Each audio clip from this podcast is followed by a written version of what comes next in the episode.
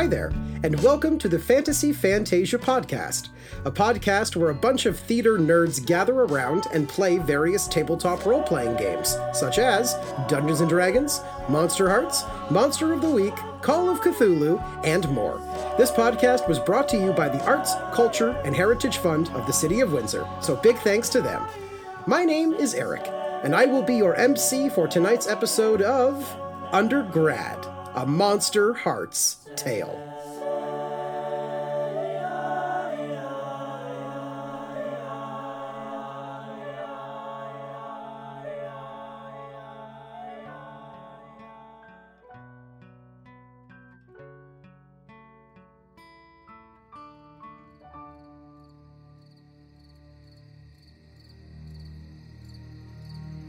So our camera opens up on a clear, starry summer evening. You can hear the faint sound of crickets humming off in the distance.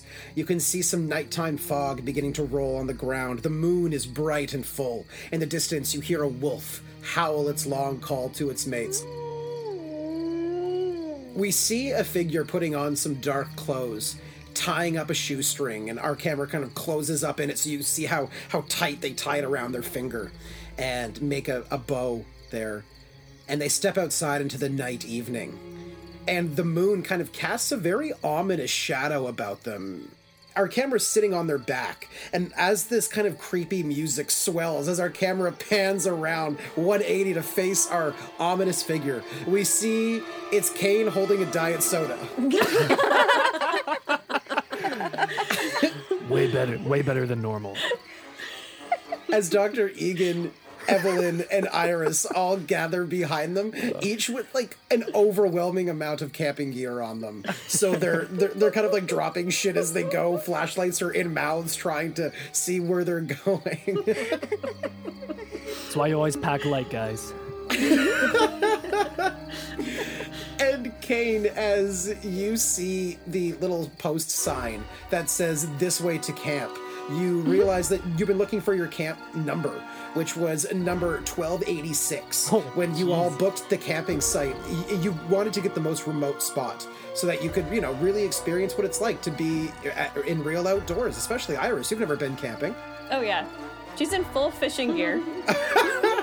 Kane, have you been camping? No, he hasn't. That's why he only brought a, a diet pop. He's like, this will get me. And I'm gonna say because we haven't brought him back in a very long time, you have someone accompanying you. You hear the light rattle of the light blue cascading out of Larry the fucking lantern. Larry! Oh my god, what a treat. I'm spending the night with him. That was Iris. Yeah, yeah. He says that out loud. Uh, nothing, nothing. when, when when you all went into the society headquarters to get some camping gear in there, Larry heard that you were going camping and insisted that he come along because he wouldn't stop tapping Kane's leg until he said that he could go with him. Yes. We have a bond you'll never understand, Iris. Oh, um, that's fine. I'm not threatened by that beautiful lantern. No, not at all. Oh, look, he's rubbing your abs. That's fine. You could almost say Larry the Lantern is your coffee jo- your coffee wait, my coffee jo- my Larry the Lantern is your coffee Josh. He's your he's a good friend who you make coffee with. Silence. Kate just kind of stares. He's like, yeah, yeah. We'll say that. So, on that, as you all begin to head to your campsite and the woods kind of engulf you seemingly as you walk down this dirt road with these stones crunching under your feet uh, you're the only ones there you pretty much have most of the camp this kind of area of the campsite to yourselves just as you wanted it to be I got a deluxe package, so the fire should already be lit by the time we get there. I think you can hear it. Oh, that's actually really good. So as as, as you're talking about the the deluxe fire package, um, Evelyn, because you have a lot of the camping supplies. Right. The one thing that you have slugged over your shoulder is your kindling stuff. Okay. And it's got a bunch of papers in it, and the most of them make up the bulk of them are posters of the hive that Zach sent you all because they're going on tour. They they got just like a little tour when they were playing uh, back when they went home for the summer. Some just local producer thought their sound was cool and sent them on kind of a cross state tour on just really small venues and bars and stuff. That's amazing. That's so sick. Good for Zach. yeah, he's awesome. bombarded you all with with his posters and stuff. And Evelyn, it was the most readily available thing you had for kindling. Oh, Should we feel bad for burning Zach's face? Yeah, honestly, I feel pretty bad. Um, Maybe flip it over. And as they all make their way into the forest for their camping retreat slash first summer spent together, our camera fades away. And welcome back, everyone. This is our second special secret episode of Monsterhearts Undergrad, brought to you by Tall Tale Theater Collective. How is everybody doing tonight? Feeling the spooky vibes. This uh, episode has no continuity in terms of you don't need to worry about having listened to the episodes or where you are during the show. What it will take place in is in between the first and second years of their undergrad degree, but other than that, there will be no additional continuity added or changed during this. It's just going to be a fun time, and you're going to hear some scary stories. And something that we're going to do last time, we brought 11 players for our special episode, which was uh, a lot. This time, we have our normal group of players. However, I'm not going to be the master of ceremonies for the majority of this special episode. In fact, every single player is going to get a chance to tell their own mini scary story through their characters. So each of them will pass the MC bong around, so to say. The MC bong. I the love MC that. bong, and, uh, and and take a crack at it. So, uh, how's everyone feeling about that? Wow! yeah. wow! The silence. don't edit out that silence. Oh yeah, I, I'm not cutting that. That's staying. so I guess without further ado, um, the fire is warm and we got a whole bag of marshmallows and graham crackers and shit. Let's let's go fucking camping. Gotta love that deluxe Yes. fire package. Complete with marshmallows and s'mores. Off to a beautiful evening of scary stories we go.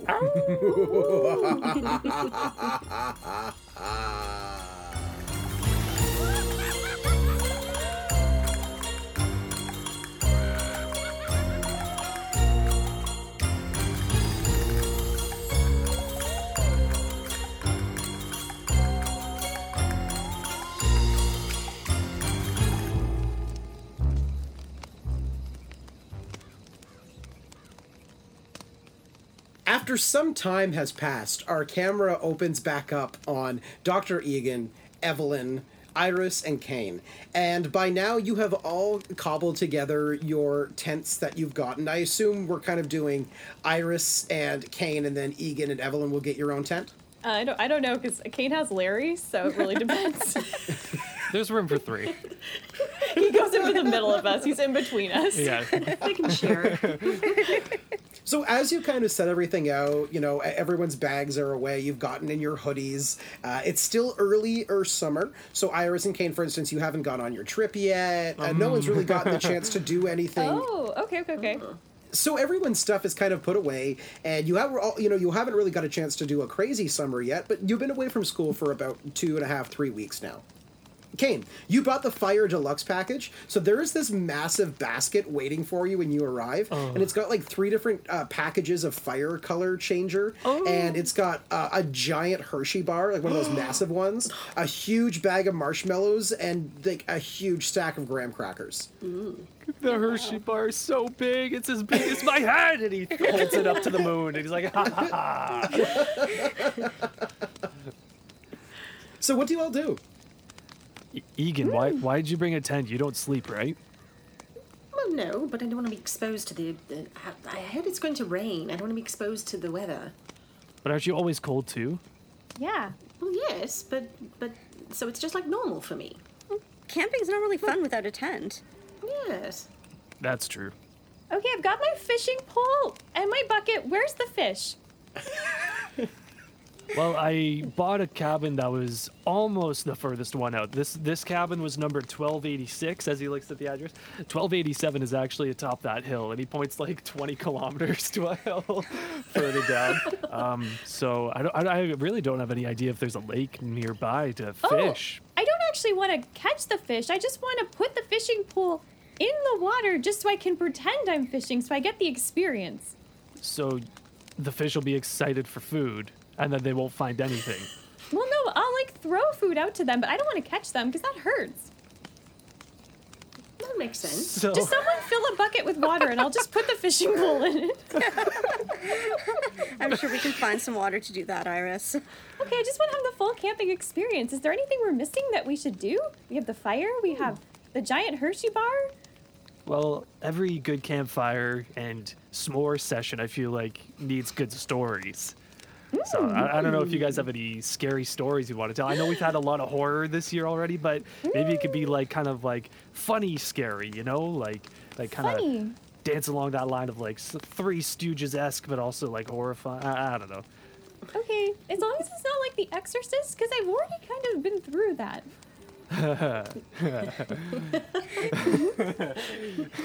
Yeah, fuck, eh? it's been a crazy year. You know what? We deserve this camping trip.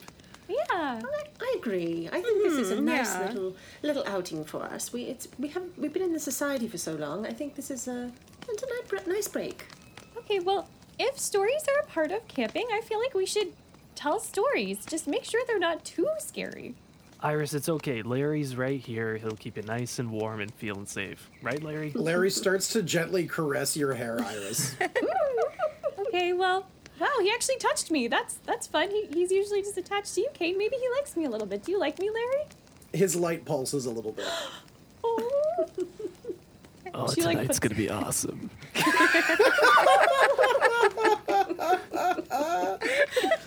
So, anyways, you look at the fire pit as you kind of walk away from the tents and the and and when you say cabin, Kane, it's uh it's pretty small. So I'm gonna retcon it. I'll say Iris and Kane, you're staying in this like little cabin that has a bed in it, and that's it. It, it doesn't even have uh it has no electricity. It's just got a little creakety bed. And it's creakety. You, uh, if you put your head on, it, it's like. Well, sorry, guys. Evelyn, did, did you guys bring earmuffs in that giant pack of yours? Evelyn pulls out a pair of earmuffs from her bag and she said, I knew what to expect. Are these the earmuffs of eavesdropping, Evelyn? yes, they are. But Oh. Um, I can use them as regular earmuffs. Unless I roll for them. so it's just subjective for us to believe that you will use them as regular earmuffs. I think you know me well enough to know that yes, I will be using them as regular earmuffs. Ah, I'm just fucking. I've with you, already Evelyn. been through enough of your PDA. I don't need any more. well, we'll give you a good show just in case you decide to listen in, okay? You know, even though we're in the middle of nowhere with no power, no nothing, this is probably the safest I've felt all year. Aw. Is it because Larry's in your arms? No, it's just, just being here with you guys is really nice. It is very quiet. It's peaceful. Yeah, you don't get that too often. It's a very nice thing to say, Kane. All right, I got a fucked up story. You guys ready? Oh yes, Well, yes. Story time. Yeah. yes, yes, yes. Uh, Okay. So, I've been thinking about it for the whole walk here for like 30 minutes, so it's super planned out. I'm ready. So as as he says that, you see like the fire cascading on Kane's face. As I feel like you're just super excited, Kane, to tell this. As the flame dances upon Kane's jacket, our camera pulls out behind Kane as he stares at the fire, and it kind of dissolves into the flames.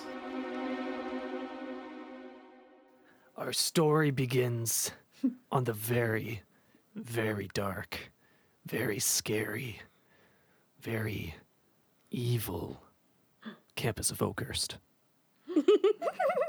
Pretty accurate. Hey, I gotta get in the zone. Quiet. now I gotta take it from the top. The story begins in a very, very dark, very, very quiet, very, very evil campus of Oakhurst College. Iris and Kane are walking down a dark, dark street. And they come up to a dark, dark building, which they know to be the Roots, where Evelyn lives. They walk up a dark, dark staircase and go down a dark, dark hallway. And they knock on a dark, dark door. Evelyn, in your dark, dark room, next to your dark, dark cat, Whiskers, you hear a knock at your door. Do you get up to answer it? Uh, yes. Um, as usual, what Evelyn does living at the root, she goes to her door and she puts her ear up to it and she says, Who is it? Say the password. You hear a voice say, in Kane's voice, Iris, do you know the password? What's a password? Is it password? Uh-huh. Yeah, you know what? It's you guys, it's fine. And Evelyn opens the door. Evelyn, being warm and inviting, probably the only thing not dark about this place, opens the door. She sees, lo and behold, to her surprise, Kane and Iris. Iris is holding a pair of keys, and she explains to Evelyn how her and Kane won a radio contest where they get a romantic trip for four to a cabin in a dark, dark woods. But they don't know that yet. Iris, take away the description of the cabin. Okay, so it's a cabin in the woods. Okay. Um, it's abandoned and it's old and there's two bedrooms, so don't worry. We don't have to sleep in the same bed, so you guys can be all crazy on your own. And um, it's it's just it's really in this beautiful, peaceful forest. I think it's going to be really fun. wow, yeah, that sounds great. It's been a while since I've taken a vacation. Mhm, what could go wrong being in an old abandoned cabin in the woods? Yeah, you know what? I think you're right. We've handled enough this semester. We can handle an old abandoned cabin. Kane says, very intelligently, We were hoping you could bring Nick. That way it could be a romantic getaway for the four of us, and you can do your thing, we could do ours, and uh, it's free. And we just really care about you, Evelyn. You know, I feel like, Evelyn, I've done a lot wrong to you this last year, and I really want to make it up to you some way. So I thought this could be the best way. Well, that's really sweet of you, Kane. Thank you. Um, Please say you'll come. Please come. Yeah, I, I, I would love to go, and I, yeah, I, I can talk to Nick about that and see if he wants to join. All right. Fast forward. Evelyn called Nick. He was so excited. I'm so excited. Sorry. He thought maybe him and Evelyn could kiss finally for a second time. Oh shit. Everybody packed their bags separately in, in their own coupley way. Not not all together because they live in separate places. And they head on the road four hours away to the cabin in the woods. And also, I forgot this part. Kane and Iris promised they wouldn't do anything weird around Nick. They wouldn't do any magic. They wouldn't do any demonic stuff. They just wanted to be a nice, peaceful getaway. Hmm. And Evelyn was very thankful. Yes, thank you very much, Kane and Iris. So, fast forward. You arrive. You travel for four hours deep into the wilderness across a rickety bridge, and the rickety bridge almost collapses as one of the tires breaks through. But otherwise, we make it safely. he, Kane turns to Iris for a sec. I watched this one movie recently that I like mm-hmm. really love, and I think I'm accidentally taking a lot of inspiration from it, but we're just gonna roll with it, okay? Okay, I haven't seen it, so it's fine. All right. It's only called Evil Dead. What? but it's a good story. Don't worry. It has a happy ending. Are you promised? Do you need to borrow my earmuffs, Iris? You know, no, I, Kane is really excited about doing this story, so I want to support him and I will listen. So, you come to an old cabin that looks like it's been vacant for decades, kind of like the one we're sitting next to here, except it, you can mm. actually drive to it. But otherwise, it is rustic and inviting. The cabin cowers under the thick tree branches which appear to shield it from the sky. Now we fast forward a day, and Nick is at his wits' end. I'm at my wits' end. He has tried countless times to have a moment alone with Evelyn, just one goddamn second. I've tried countless times to have a moment alone with Evelyn. That's exactly the way I pictured Nick. Oh, this is so good. But Iris and Kane just seem to constantly interrupt or insert themselves. You see what I'm doing here, Evelyn? Uh, yeah, yeah, I definitely see. Yeah. He, he's tried to go for walks with her, yet Iris is found talking to flowers. Evelyn assured him it's just something strange she does. Kane doesn't even talk to, to anything. He just seems to talk to the air and he calls the air his friend. When asked about it, Kane responded saying, Oh, he's not really my friend. and don't even get Nick started on the sex noise levels at night. Nick was just not feeling the romance. I, I really apologize for this, Nick. Um, yeah, I, I know they can be a bit odd, but they were nice enough to invite us on this trip. No, I mean it's it, it's okay. I, I was just you know, um, I guess maybe that second kiss will have to wait until a year from now, I suppose. but I don't want to move too quickly. I, I, I know.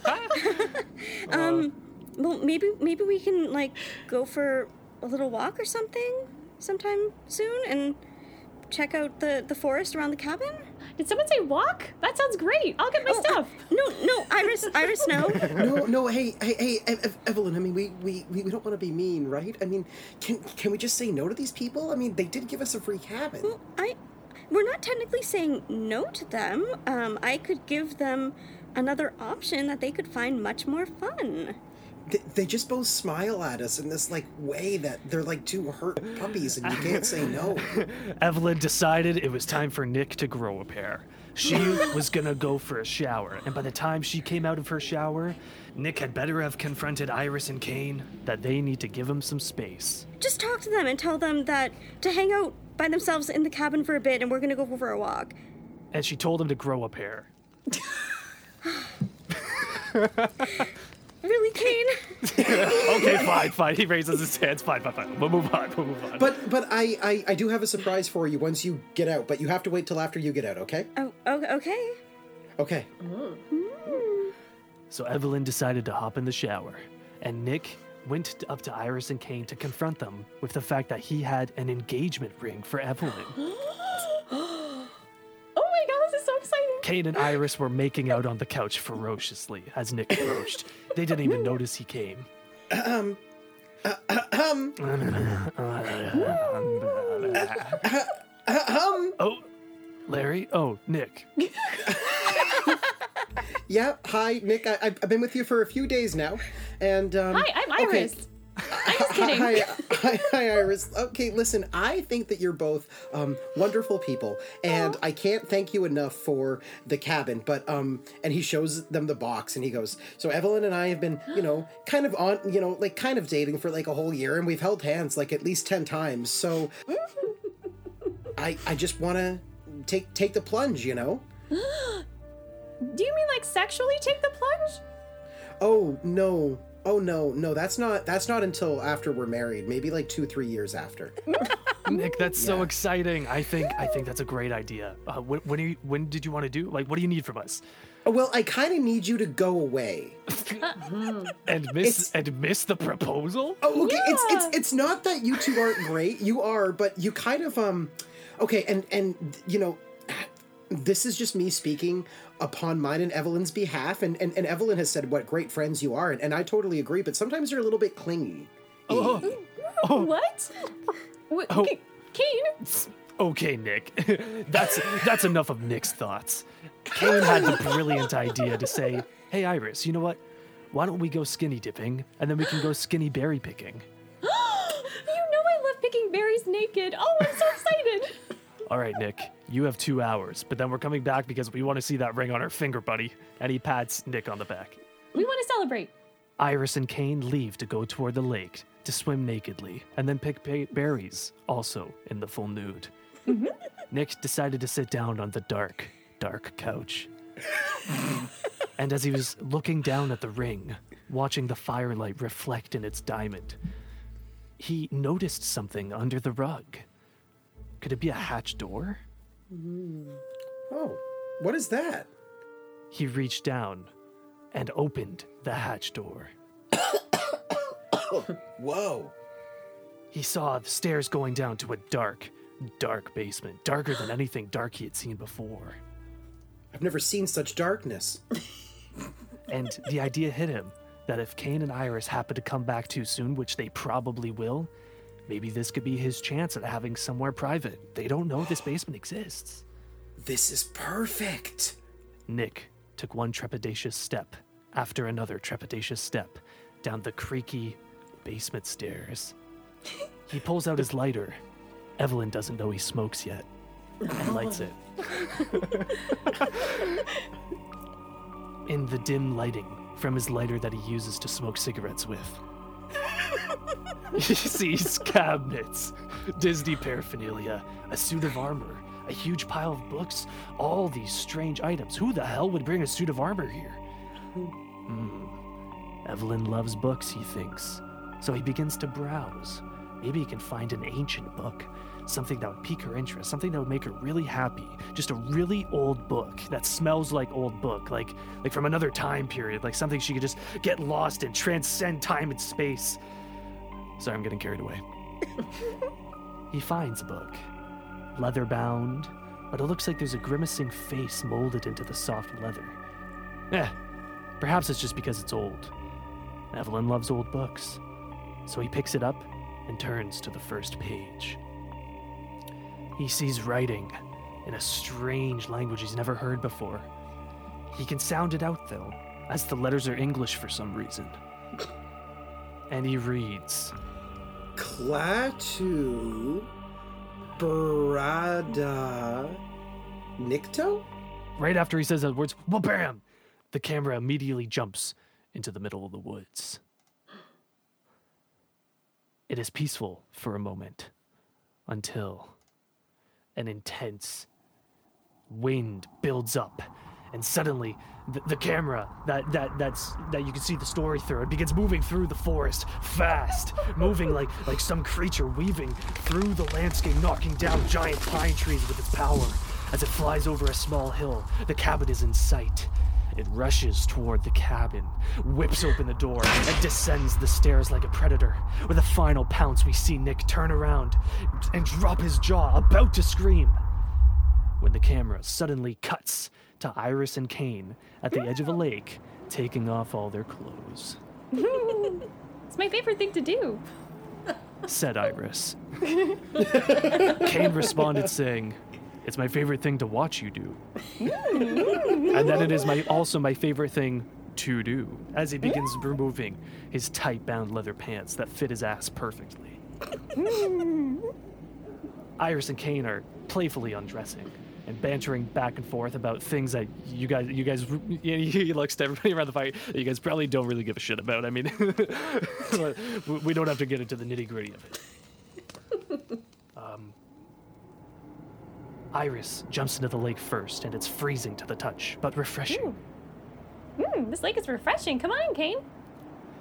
Kane dips a toe in. Ah, it's very cold. He says, "You know, maybe maybe you should warm it up a bit for me first. I'm gonna, I, I gotta take a leak anyway." Okay, don't go too far though. I'll be here. All right, honey. So, Kane walks into the woods alone. First mistake in any scary movie. Story. Sorry, film major. I just, nah, whatever. Iris, as you're swimming through the lake, you can swear you hear voices coming from underneath you, calling out to you in a friendly, high pitched voice. uh, Iris! Uh, Iris! Hi, I'm Iris. I'm Seaweed. Come say hello. Oh, I would love to say hello. And she immediately plunges in and swims down. Aha! Second mistake in any movie. What? Story. Never follow the ominous voice. Iris begins swimming down to the bottom of the lake where she sees a wonderful patch of bright green seaweed, almost waving her, beckoning her to come closer. And she hears them louder saying, Iris! Iris, we, we have a secret for you. I love secrets. She swims closer. She comes within touching distance of the seaweed when suddenly it lurches at her and begins wrapping itself tightly around her hands, tightly around her arms and her legs, and begins pulling her down closer to the lake and to say, ha ha ha, the secret is this is where you die. Ah, ha, ha, ha. Never trust strangers, Iris. Never. And our name is also Josh. Never trust people named Josh. We will slowly kill you before you even realize what's happening. Kane, I don't like the story anymore. Drown the fairy slut. Drown her. Stop, Josh, stop. but Josh wouldn't stop. Josh is an asshole. And he drowned her. And Iris slowly went limp underwater until she moved no more. Now, Kane. this is kind of weird. I'm talking to myself. Kane goes into the woods, minding his own business, flexing his abs, trying to keep warm. He begins to pee on a tree when, without him realizing, vines from the trees begin sprouting out of the ground and slowly crawling toward him through the dark, dark grass. As he finishes his pee, suddenly the vines grab his legs ah, as he jumps at the people on top of the fire, trying to really work those angles from the firelight. Much like the seaweed, but he didn't know that. They begin binding around his ankles and his arms. And Kane says, Holy shit! And he starts calling out, Bestie! Bestie! Help me! Help me! I need your help! I'm being attacked by trees! What the fuck is going on?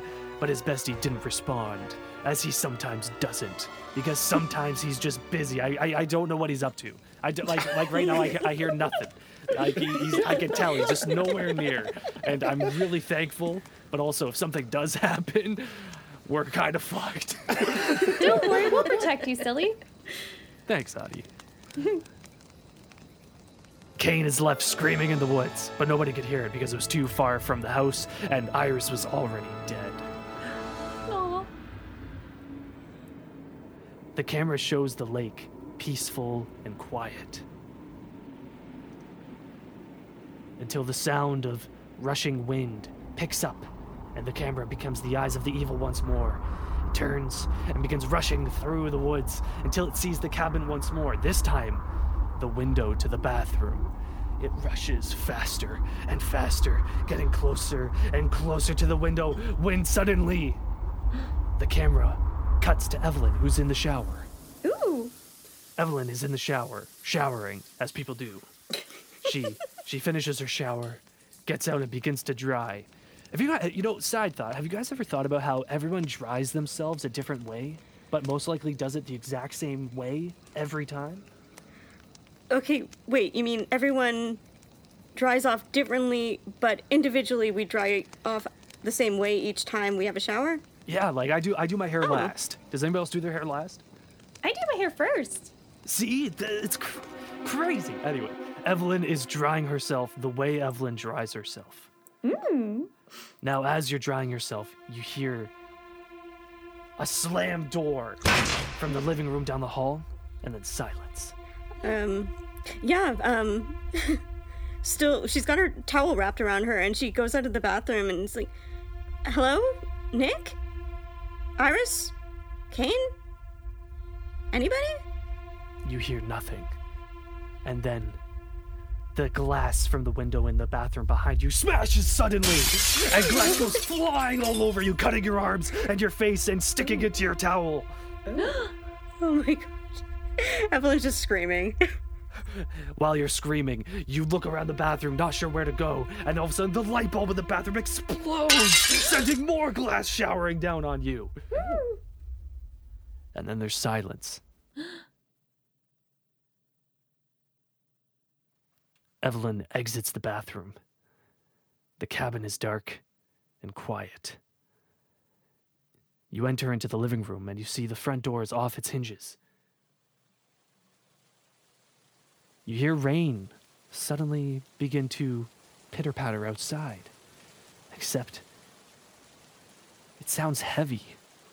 And you notice a red liquid begin to slowly trickle through the open doorway on the ground. Mm-hmm. Do you take a look, Evelyn? Don't look, Evelyn. Don't look. It's scary. she's, oh my god, she's going to try to, um, uh, go on the other side of the red, like liquid on the other side of the doorway and try to close the door so we can't get it anymore. As you go to close the door, you take a peek outside. As you're closing it, you realize it smells like iron. It's raining blood. There's blood everywhere. You close the door. The rain becomes quieter outside. You hear a voice calling you from a hatch that you didn't see before in the middle of the living room. It's Nick's voice calling your name. Evelyn. Evelyn. Where did this hatch come from? Nick, you're you're down there? Um, Evelyn. I, I I mean, I guess it looks pretty dark. Do you go down the stairs, Evelyn? Don't do it. Don't do it. Yeah. Um. Okay. Okay, Nick. I'll I'll come down here and check it out. I guess. Evelyn begins taking trepidatious step after trepidatious step, going down the dark, dark stairs. Into a somewhat lit basement, actually. You take a look, Evelyn, and you see Nick standing in a circle of candles. He seems warm and inviting, and he beckons you to come closer. Where did you find all these candles? I know, right? This basement has so many cool things. Here, come on. I want to show you something. Um. Oh, okay. Sure. She walks closer, walking into the circle of candles with Nick. He can't wait to show her what he's been waiting to show her all this time. I've been wanting to show you this for a while, and I.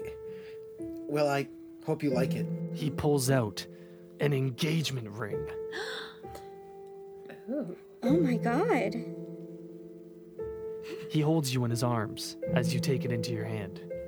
And he asks the question Can we be together forever, Evelyn? Um. That's a bit of an odd- odd way to ask, but uh, sure. He takes you tight in his arms, and you feel his grip is just a little too tight, Evelyn. Okay, Nick, what's what's going on? You're you're hurting me a little bit. I want to be bound to you. What? What? What are you What are you talking about? It's just you and I, Evelyn. Um, Evelyn's starting to get freaked out now, and she's gonna try to break away from him and get back up the up the stairs. It's impossible. His grip is too tight as he holds you tighter and tighter. You look down, and you see in the circle of candles is a pentagram. Nick, what did you do? As he laughs slightly maniacally, suddenly th- the china cabinet from behind him bursts open, and you see Kane's naked body being strung up by a vine like a noose around his neck. And he's pale, and he's reaching out for you on his last breaths. You hear sloppy steps slurp down the stairs behind you, and you see Iris with her puffed up face and her puffy eyes, all waterlogged and pale, keeping guard at the stairs. And he turns to you and says, You want to be together forever, right, Evelyn? Just eat Kane's heart, and our souls will be attached to this ring. what do you What do you say? No, I no, I'm not doing that. No, You refuse, Evelyn? You refuse to be with Nick forever? I'm I'm not eating someone's heart. No, I'm no, I'm not. I'm not dealing with any dark magic.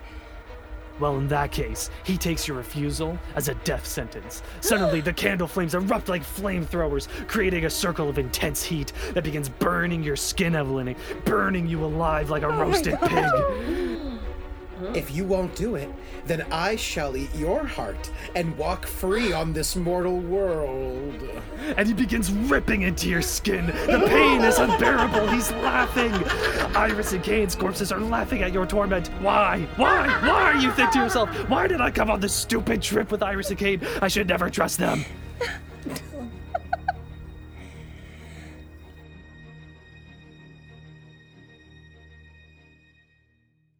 the end. Our camera does a hard snap back to the rest of the group with their faces and the flames dancing around them. Um, Evelyn, just to be clear, we that won't happen if you hang out with us. I was gonna say I'm really regretting coming on this trip now. Yes, um, it's a bit awkward.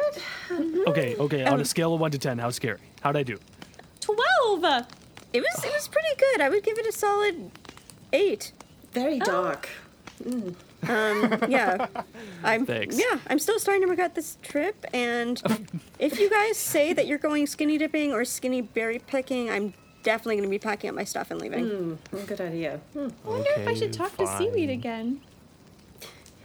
I'm sure you can. That, that, that was just for the whole drama story. Um, Kane, it was a fine story. It was it was quite quite thrilling. Uh, lots of tension and, and suspense. I was, I was very scared, Kane. You did a really good job.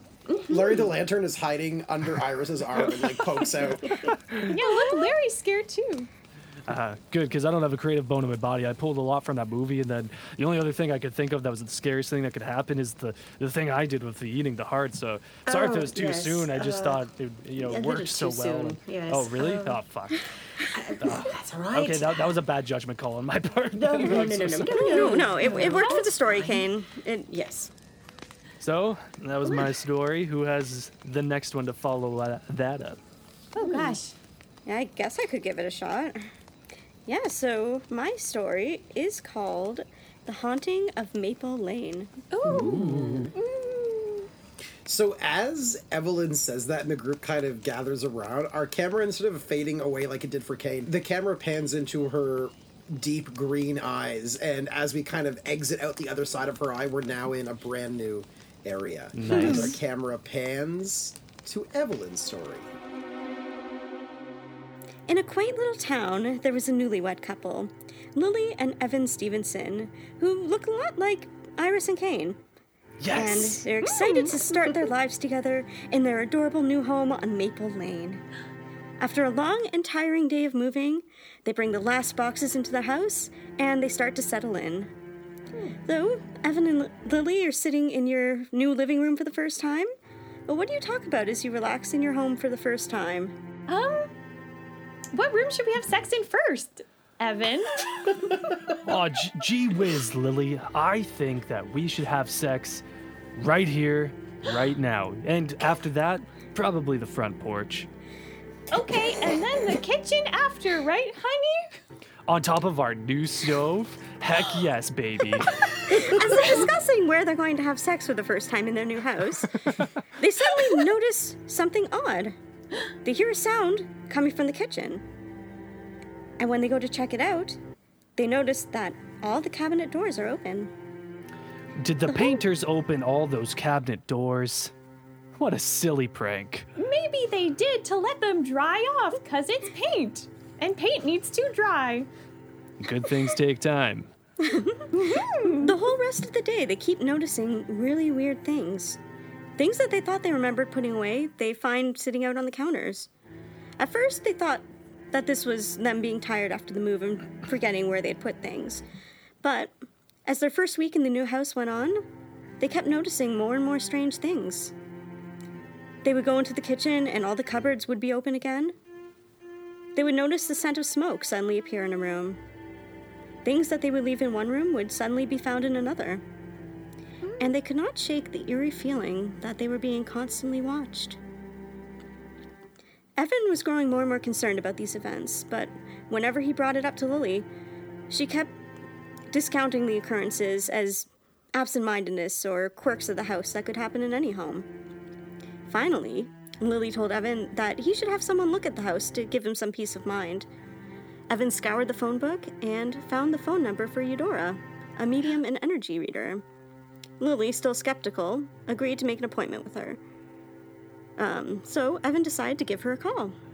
Uh, hel- hello, is this Eudora the mind? Are you a mind reader? Sorry, um, I gotta read this thing. It's a.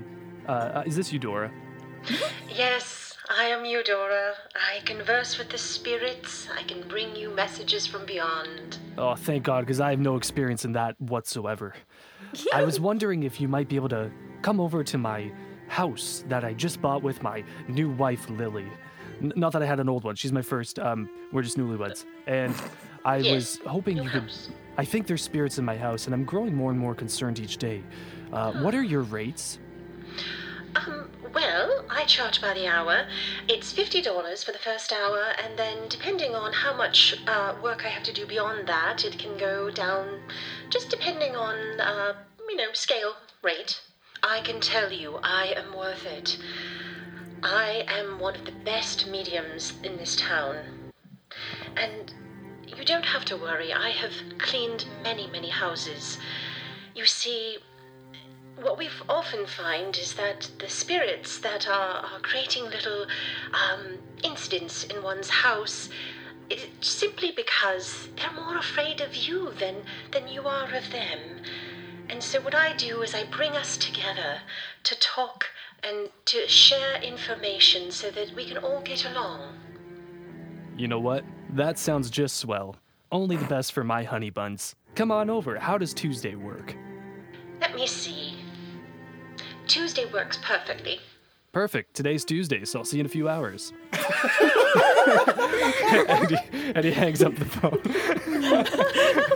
Evan hangs up the phone, feeling some peace of mind. the best peace of mind he's had all week, hmm. knowing that they may soon have some answers.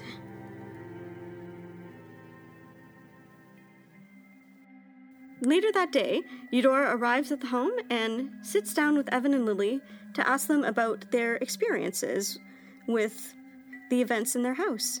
So, Eudora, how do you greet Evan and Lily when you get into the house? So I knock on the door and I wait for them to, to open up.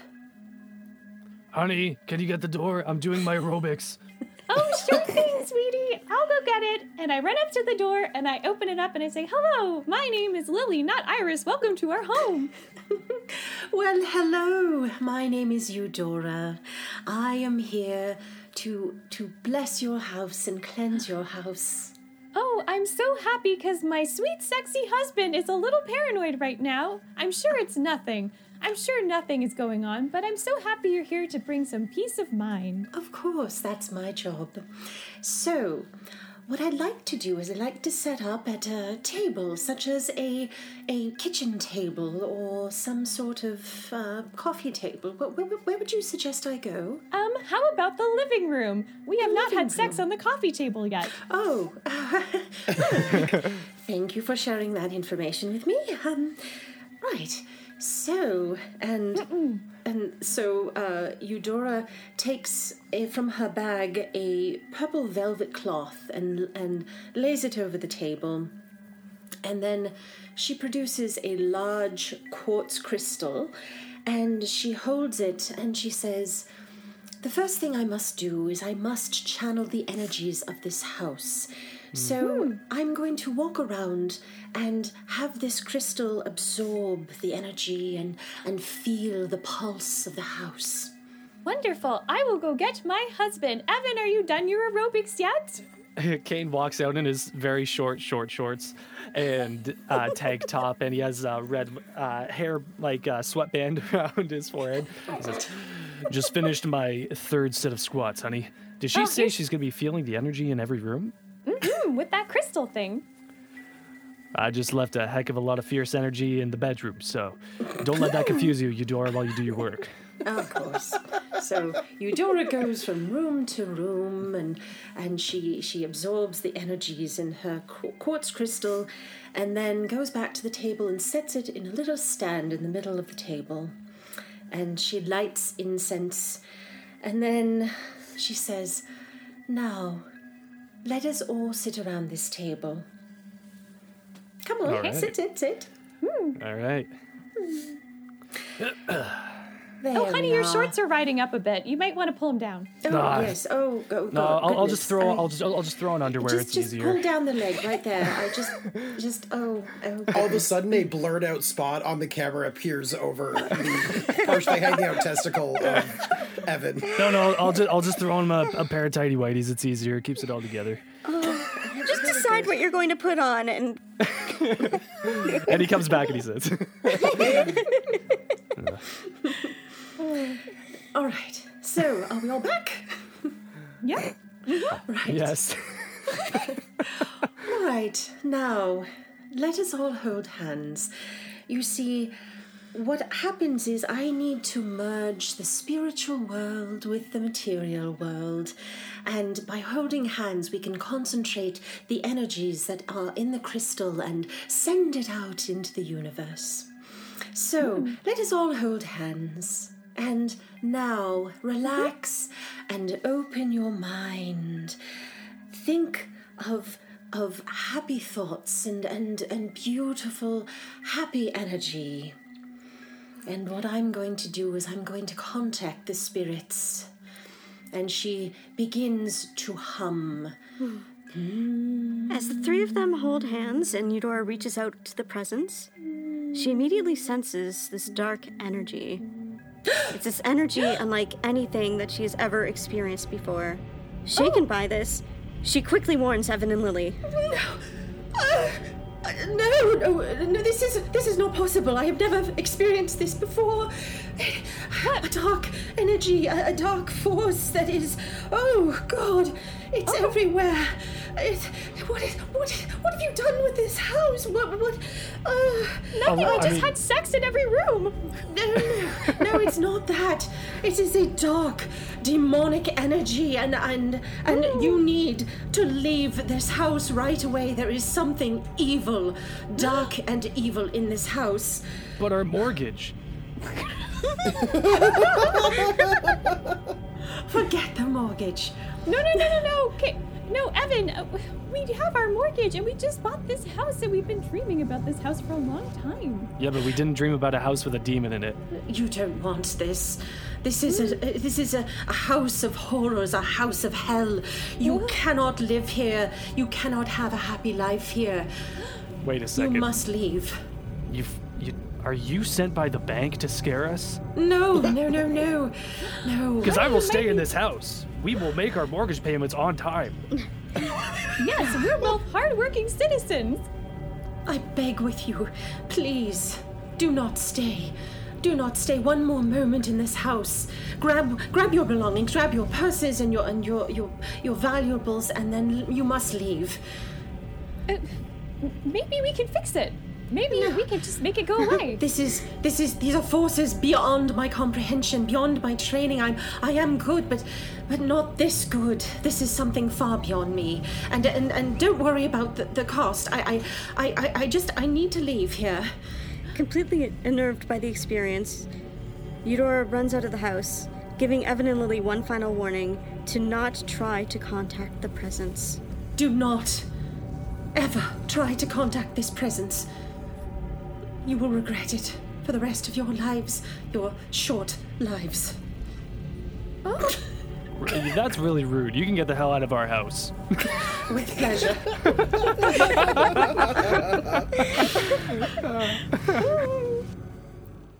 Wow, that was something. I say we contact the presence. Yeah, maybe we can reason with it. Maybe it's it's just misunderstood. I'll uh, put on my old salesperson hat and uh, see what I can do. It's probably not like selling mattresses, but I'm sure I can convince a demonic spirit to kindly take its leave from our newfound happy home.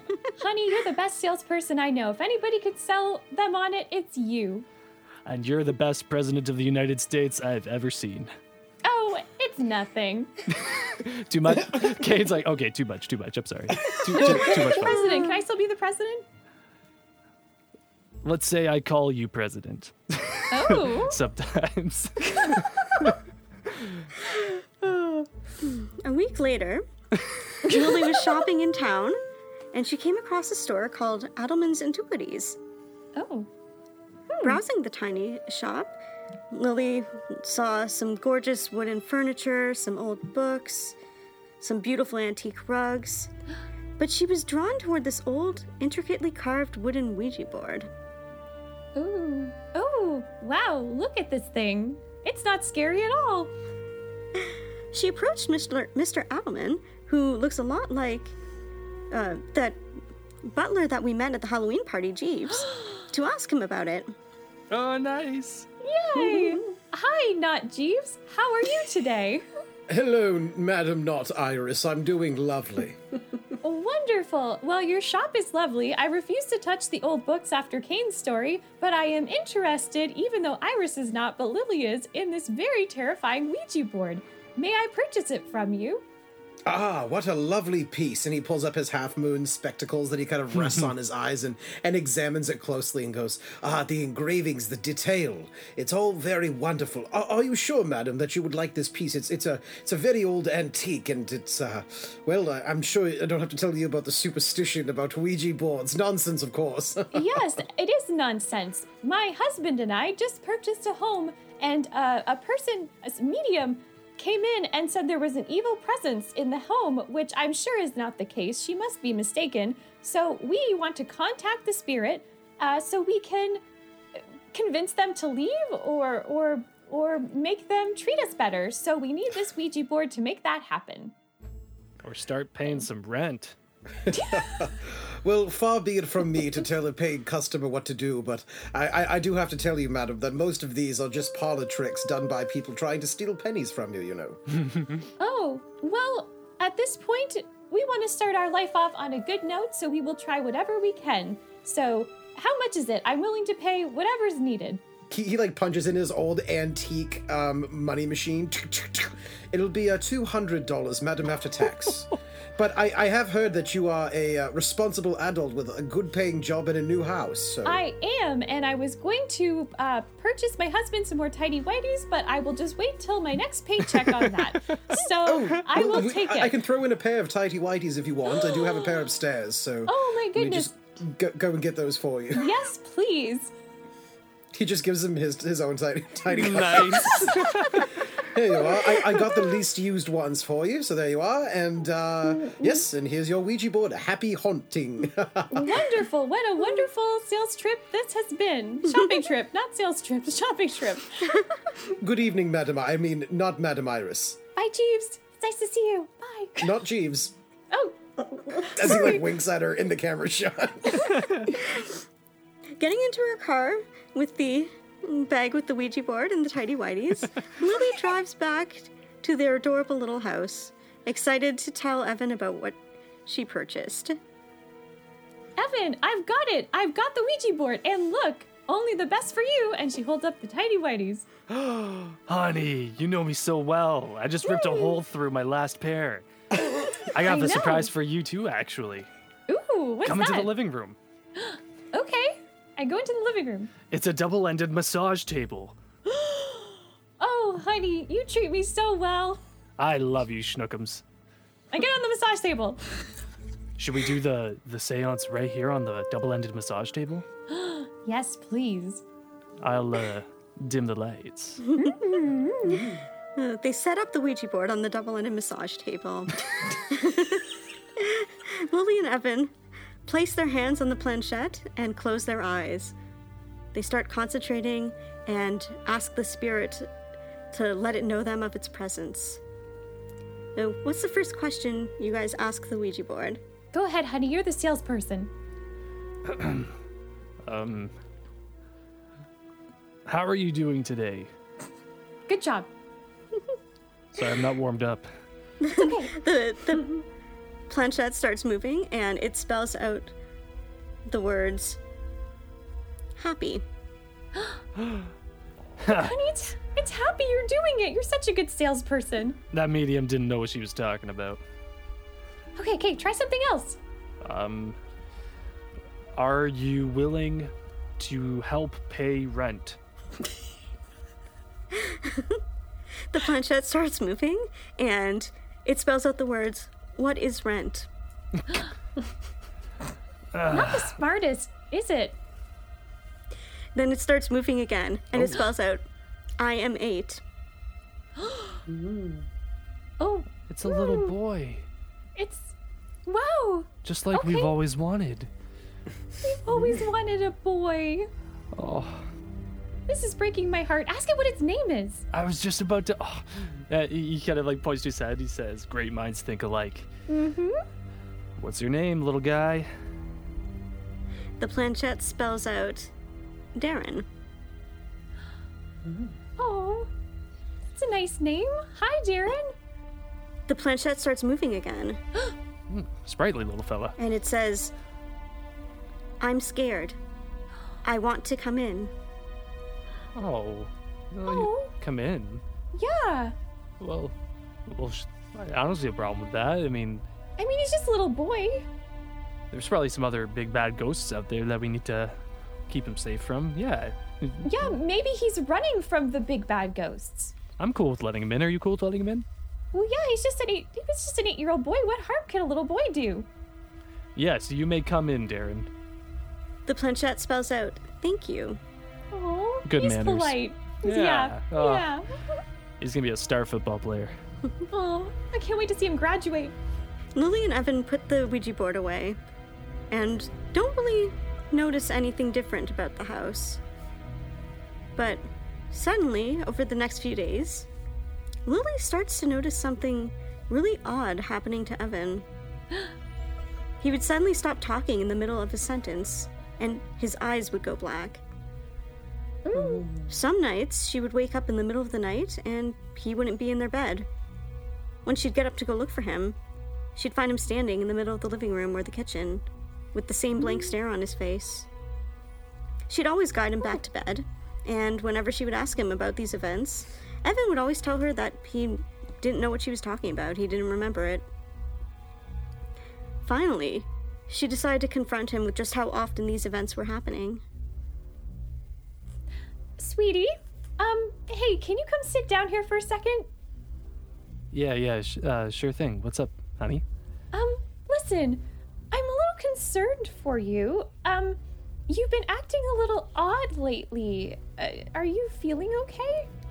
I've been more tired these days. My my boss has been kind of reeling down my neck about sales going down a bit at work. I actually fell asleep on the job. Uh, but I mean, Oh. other than that, I, I know I'll get back on my horse. It's just a little slump. Yeah, I- I'm sure it is, but um, y- sometimes you kind of just stop talking, or or remember last night? Do you remember at all the fact that you left your bed and were standing in the middle of the, the living room around 4 a.m.? Honey, no, no, it's probably just sleepwalking. You, you know I do that. Yeah, yeah, I, I guess maybe you have in the past. It just seems to be happening a lot more, and I'm just worried. I promise. And he puts his hand on your hand. You have nothing to. Y- Honey? Honey? she slaps his face worry gently. about. Oh, hi. Um, yeah, I'm sure. Honey, d- what just happened just now? You gently slap my face. Uh, yeah, yeah, that's all. Okay, um, sorry to bug you. I'll, I'll let you get back to your aerobics. No, no, it's okay. I, I still have my heartbeat up, so I can pick it up no problem. And he starts squatting. Okay. Go have fun, honey. That evening, as Lily stirred in the middle of the night, she had the familiar sense that something was not right. Hmm. Reaching her her arm across the bed, she felt that Evan wasn't in their bed again. As she opened her eyes to prepare to look for him, she saw Evan standing over her and the glint of something in his hand. She let out a scream, but it was too late. Evan's hand, much colder than usual, pressed against her mouth to silence her. And the last thing Lily saw was Evan's cold, blank stare right before he plunged the knife into her chest. The dark cloud that had taken over Evan's memory and body began to dissipate. And the first thing Evan felt as his senses returned to his body was the final beats of Lily's heart as he held it in his hands. The end. And Evelyn stands up from the fire and kind of gives a little curtsy and sits back down. Iris is frozen. Kane is like, a single tear goes down his cheek. He's like, I would never do that. Oh, you? Uh-huh. Fuck. I, I know. That was good, Yeah. Evelyn. That was good. And he stands you. up and just starts kind of giving a clap. He's like, fuck, that was good. Good lessons there about messing with dark forces. E- Exactly. Oh, we're well past that. I, I, I mean, we, we are, but that doesn't mean we need to repeat our mistakes in the future.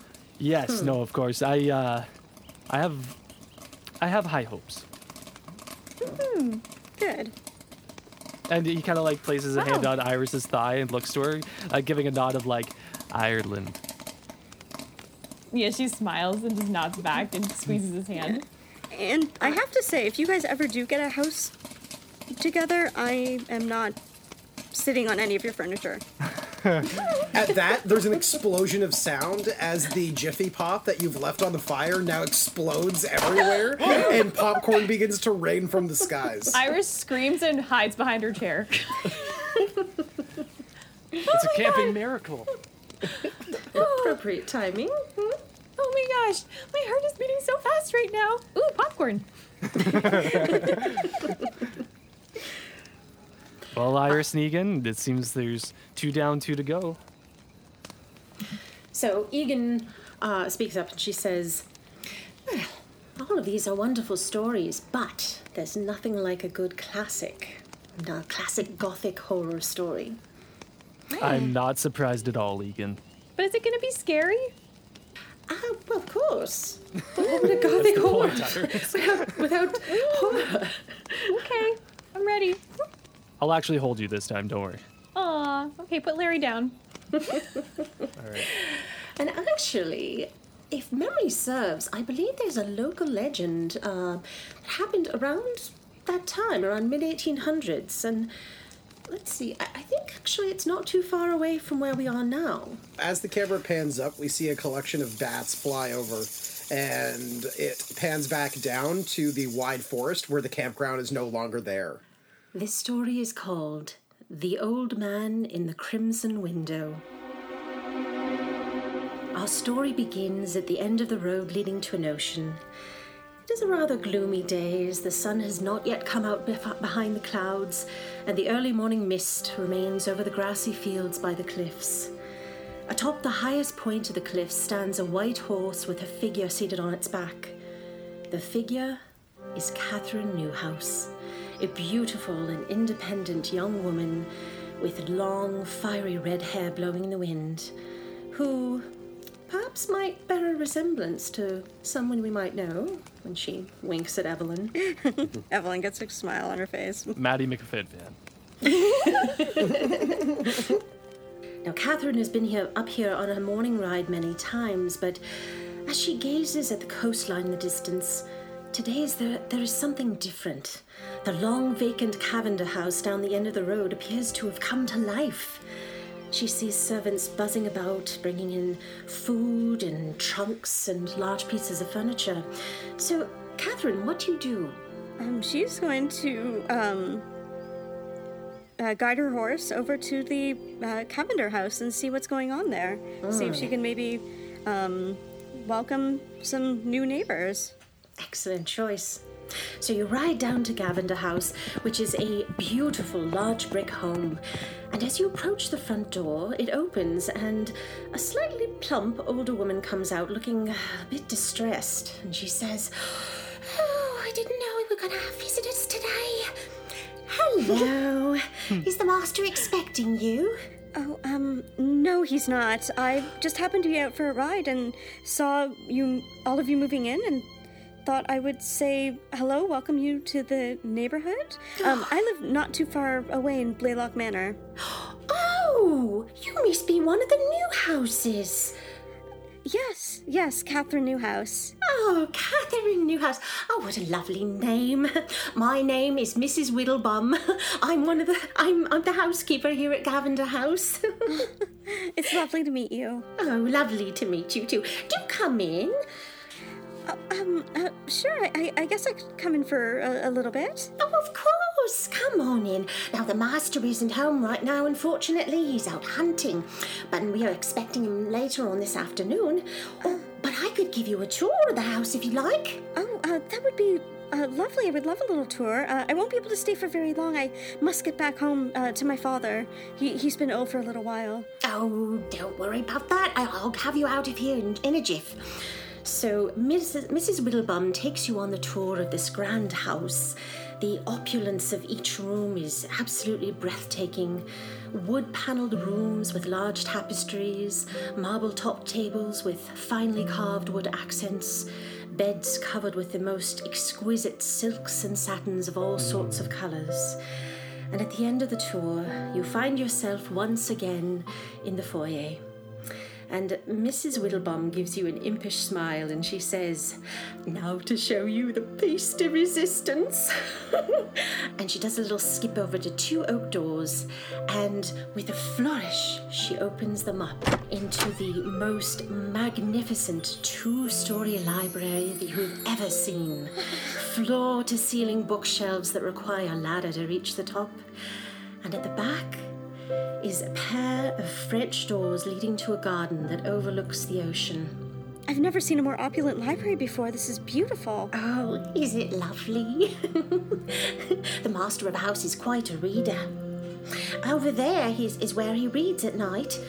So to the left, you see a pair of, of beautiful overstuffed leather chairs sitting right across the uh, from a stone fireplace. And above the mantel on the fireplace, there's a large portrait of a stunningly handsome young man with dark hair and striking green eyes. In fact, Evelyn, it looks much like that young man I've seen you with. What's his name again? Uh, Nick? Oh, yes, Nick. Popular guy. Well, he is very handsome, isn't he? so Miss Little Whittlebum sees you admiring the portrait, and you say, and she says, Oh, I see you admiring that portrait of the master of the house. That's David Jones. He's a right handsome fellow, isn't he? It's a gorgeous portrait. hmm And he's such a kind, generous person. I worked for Master Jones and his wife Sarah for, oh, six years or so. But unfortunately, about a year ago, she passed away from an illness. Hmm. That's horrible. Mm, yes, such a terrible loss for him. Hmm. But I think that's the reason he wanted to move here. And a good move it was. Why, we've been here for three weeks and I've already seen uh, an improvement in his disposition. oh, I should tell him that you came for by for a visit and, and, and perhaps one day you and your family can come for a luncheon. That would be lovely. It, it would probably be just me. My my father really isn't up for um, visiting other people at the moment. Oh, well, I'm sure he would love to just just have luncheon with you. I'm I'm sorry. I, I just realised that that that I have to prepare help prepare the luncheon with the cook. I promised her that I would help her when the master came back home. I'm so sorry. I, I, I must go, but you're welcome to stay here a while if you like. Oh, um, thank you. That's very generous. But I must be getting back home. Um, I've, I've got to see to my father and give him his medication soon. But thank you very much for the tour. It's a beautiful place. So you ride back home over the grassy fields towards Blaylock Manor. And as you ride, you start to think about the beautiful Cavender house and all manner of possibilities beha- behind a pair of striking green eyes. and although it is early afternoon, the mists of the morning have still not burned off, and you fail to notice that there's a large hole in the grass straight ahead. Your horse steps in the hole and tumbles to the ground, taking you with him, and your leg is trapped under the horse. What do you do? Oh. oh She starts calling out, "Help! Help! Is is there anybody around?" Your cries seem to fade into the mist, and then, suddenly, you hear something in the distance. Rhythmic, the sound of horse hooves. And with mist curling behind him in his wake, mm-hmm. a strikingly handsome young man on a chestnut colored horse rides up to you.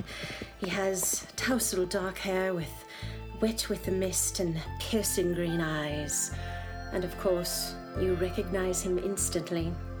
Now, David, you see a beautiful young woman on the ground and she's struggling to get her, her leg free from under her white horse. What do you do? Oh dear, are, are you all right? Down, Charles. And the his horse kind of go, goes down and he dismounts. And I'm going to um, pull her out as fast as I can.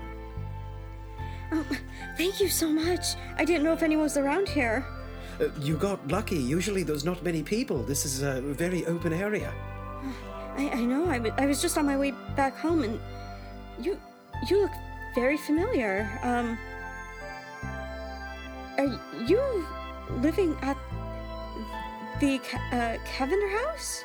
Oh, uh, yes, I I am. Uh, David Jones, at your service, madam. And he grabs your hand and daintily kisses the top of your hand. Um, she gives him a little bit of a curtsy and says, um, Catherine Newhouse. Uh, I was actually just coming from Cavender House. I noticed uh, the commotion there, and no one's lived there for so long. I thought I would go over there to um, to greet the new owners. And uh, your your housekeeper was so lovely and gave me a lovely tour. Well, between you and I, she's more of the owner than I am. no, she she she's a lovely woman. Uh, but yes, that is that is my abode now. We we just moved in. I uh, moved in from Yorkshire just uh, a few months ago, actually. Wow. And as you talk, you notice that the white horse is is limping a bit, but there is no broken bones, fortunately. Um, and as for Catherine's leg, there's a bit of bruising, some swell- some swelling in the leg, but fortunately no broken bones as well. But Catherine, unfortunately, you are not able to walk by yourself back to, back home. You might need help. Would you like a ride? Charles will take any rider. He's incredibly trained, aren't you, Charles? I, I, I would really appreciate it. I normally don't like asking people for assistance, but No, no, Uh, no. in I this insist, case- madam. I insist. thank you. That's very generous of you. So David and Catherine make their way to Blaylock Manor, which is about oh, three miles away. So you arrive at Bla- the gate of Blaylock Manor, and what you see is a beautiful three-story gabled stone house. And David, one of the architectural features catches your eye. A single oval window on the third floor, framed in crimson red. Something moves in the window. At first, you assume it is merely grey curtains, but as you draw closer, you realize it's a figure. An old man with sunken cheeks and eyes hmm. wide with fear. His skin matches the grey pallor of his worn nightshirt, and as you come closer, his mouth gapes open and he begins to move as, as if he's speaking to you. And then he raises a trembling hand, pointing to the two of you as his words become more urgent. What do you do? Catherine, do do you see something up in that window there? Do, do you live with your father, perhaps? I, I do, yes, it is my father. Um, I, I must apologize. He's not very well. He's been ill for a while and does not have all his faculties about him. I'm Ah, I'm his sole caregiver. yes. No, that that can be quite hard. Uh, my my father also uh, suffered from things in his old age as well. We had to bleed him every day, you know, because of the vapors and humors. Because that's what science yes. is nowadays. It- It's, it's the cutting true. edge of We're, science. we're so lucky we have all those scientific discoveries. I could not agree more. We are living in an enlightened age. What were we thinking? Nick, Nick has never sounded more chaste. Well, th- thank you so much for accompanying me back home. I should get inside now and see to my father. Surely, I this can't be the last time that I'll see you.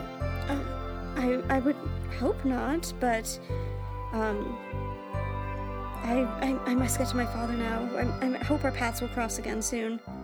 So, David, you decide to head back to Cavender House. And as you arrive, Jacob, the stable boy, is there to take your horse to the stables. And as you turn toward the house, Mrs. Whittlebum comes running out the front door and she says, Oh, Master, you are home! We were expecting you two hours ago. I was so worried. I was about to send Jacob out to find you in case you were hurt or, oh, heaven forbid, you'd fallen off a cliff. Oh, thank goodness you're all right. Now, c- come in, come in. You look chilled to the bone. Let's get you inside. Not to worry about me, Mrs. Whittlebum. I have had the most wonderful meeting with this beautiful young woman. Her name is Catherine. The very air seems to sing her name. Oh, is that Catherine Newhouse? The same. Oh, well, what a coincidence. Uh, She came by earlier this morning. Oh, such a sweet, lovely woman. I could not agree more, Mrs. Whittlebum. but I have to tell you the funniest thing. What? Well, I was telling the story of Miss Newhouse's visit to the new servants, you know, with the locals, and they said that Miss Newhouse lives in, an, in a haunted house. Can you believe it? Oh, the, it's- it's just silly local superstition. I, I met her, I saw her father there. He's simply just an old man who's suffering severely. These colonists have the weirdest superstitions, don't you agree? Oh, I know. oh, one more thing before you go into the library. Um, I sent Jacob down to the post office and he got the letters from before you moved in. And look what was in the bunch. I think it's an invitation. And she hands you an invitation that has a stately wax seal over it, covering, covering a red, white, and blue ribbon. And it reads Mr. David Jones is requested to attend the third annual Mayor's Masquerade Ball at the Mayor's Mansion, the 29th day of September at 7 o'clock in the evening. Formal attire and masks are required for the occasion. And of course, you know that today is the 28th. It appears that we have a ball to attend. Mrs. Oh, how exciting! Oh, I hear the Mayor's Ball is the event of the season. Oh, you will have such a wonderful time. and of course, perhaps you might run into a certain red haired young lady. Mm. you and I are on the same page, Mrs. Whittlebum. It's good to feel alive again. It is, isn't it? It's about time, sir. I quite agree. The next night was the mayor's ball. You arrive at the mayor's mansion, which is a beautiful white Grecian revival style home, and outside there's a flurry of excitement as partygoers line up to get inside. As you enter the party, you see a rather large man greeting guests as they come in. This, of course, must be the mayor, and as you approach him, he offers you his sweaty hand in greeting and says, Hello, hello, and welcome to the party. Ah, It's Sai. Hello, friends. hello, friends. Have you registered to vote yet? No, I, I'm not much one for politics. Oh, actually. that's all right. I- uh, just a little politician humor. now, I believe you are the new gentleman here who who recently took up in Cavender House. That's correct. Uh, David Jones, Mr. Mayor. Ah, splendid! Splendid to meet you, Mr. Jones. I have always loved that house, but tonight is for enjoying yourself here at my house. I have brought in the finest food and drink on this side of the country. And don't forget that we will be celebrating with fireworks in the garden at 10 o'clock on the dot. And he turns to the next guest and he says, Hello, welcome to the party! So, David, you've now just entered the party. What, what do you do? He is, you know, using his mask. He is uh, on a little bit of a game, as you know. It, uh, he assumes that the dear Catherine is also here, and it, just by the look that he got of her, he's trying to find somebody with a mask that uh, in, uh, matches her beautiful red hair. So you scan the crowd looking for Catherine, and and you see all manner of of masks, and uh, some grotesque and some beautiful, and then suddenly in the corner, standing alone, you see a lone figure with beautiful red hair. he walks up to her and he stands next to her without looking. And he gets close enough so that only she can hear. And he quotes the bard, of course. And he says, If I profane with my unworthiest hand this holy shrine, the gentle sin is this my lips to blushing pilgrims ready stand to smooth that rough touch with a tender kiss. Not looking at David, uh, Catherine says very quietly to him, You speak the bard well. You look even more beautiful than the last time my eyes beheld you, dear Catherine. That's lovely. Maybe you should take up writing yourself. no, I'm afraid I am just but a uh, conveyor of the greatest speeches of our kind. I am, I am a sore replacement. But perhaps I might be able to interest you in something that I heard the bard was never good at. A dance? That would be lovely, thank you. He offers Catherine his hand. And she gently places her hand in his. and David and Catherine move into the line of dancers. And they look into each other's eyes, and with the blush of new love on their cheeks, they begin their first dance together. But this was not to be their only dance that night. They danced the next dance together, and the next one, and the one after that, and they danced until they scarcely had any breath left and could could hardly move. So when they had finished, they went to another room and talked about all manner of topics art, literature, the places they had travelled and where they had yet to go. And just as they had both secretly begun to imagine travelling to those places together, the gruff voice of the mayor pipes up and says, Attention, everyone! The fireworks will begin in five minutes. So, come, everybody out, uh, out into the garden. Mm. Well, we can't keep our mayor waiting, can we, Catherine? I, I guess not. the fireworks display are lovely, to be fair. After you, madam. Thank you. And she gives him a little curtsy and um, starts walking out to the fireworks and of oh, trying to m- match pace with him. So David and Catherine, you both go out to the garden to watch the fireworks. And as the first explosion hmm. lights up the sky, you mm-hmm. find that the space between the two of you grows smaller and smaller until finally, David, you can feel Catherine's satin glove brush your hand. He interlocks his hands with hers. She kind of gives his hand a little squeeze as their hands interlock. And after the fireworks, some of the guests depart and some return back into the party, and, and a few take the opportunity to walk in the beautifully manicured gardens by moonlight. What would you like to do, David and Catherine? Is there any part of the ma- mansion or the surrounding gardens that you'd like to see, Catherine? I hear the uh, moonflowers are in beautiful bloom this time of year. Oh, they are, yes. And they also have some absolutely uh, gorgeous rose bushes. Shall we stretch our legs? Yes, that fireworks display went on for quite a while. It'd be nice to go for a bit of a walk. Walk through the garden, periodically gazing into each other's eyes. And as you walk through the garden, Catherine, you feel a drop on your face, and then another, and then two more, and, and then suddenly you realize that, that you'll find yourselves in a flash downpour. what do you do? I must say, he, he throws his coat, he takes it off, and he throws it over Catherine. Please come, we, we, we must uh, seek something. Do, do they see a little, uh, uh, you know, glass gazebo or something Oh, outside? Indeed, they do. At the far end of the garden, there is a gazebo with with beautiful uh, trellises, with the the flowers uh, interwoven between the trellises, and it's perfect size just for two people. Follow me, my lady. And he takes her hand, and still with the other hand holding his coat over her head, he leads her to the gazebo. Oh, I like this story. Yeah, this is And pretty so you tame run so to far. the gazebo, laughing and out of breath.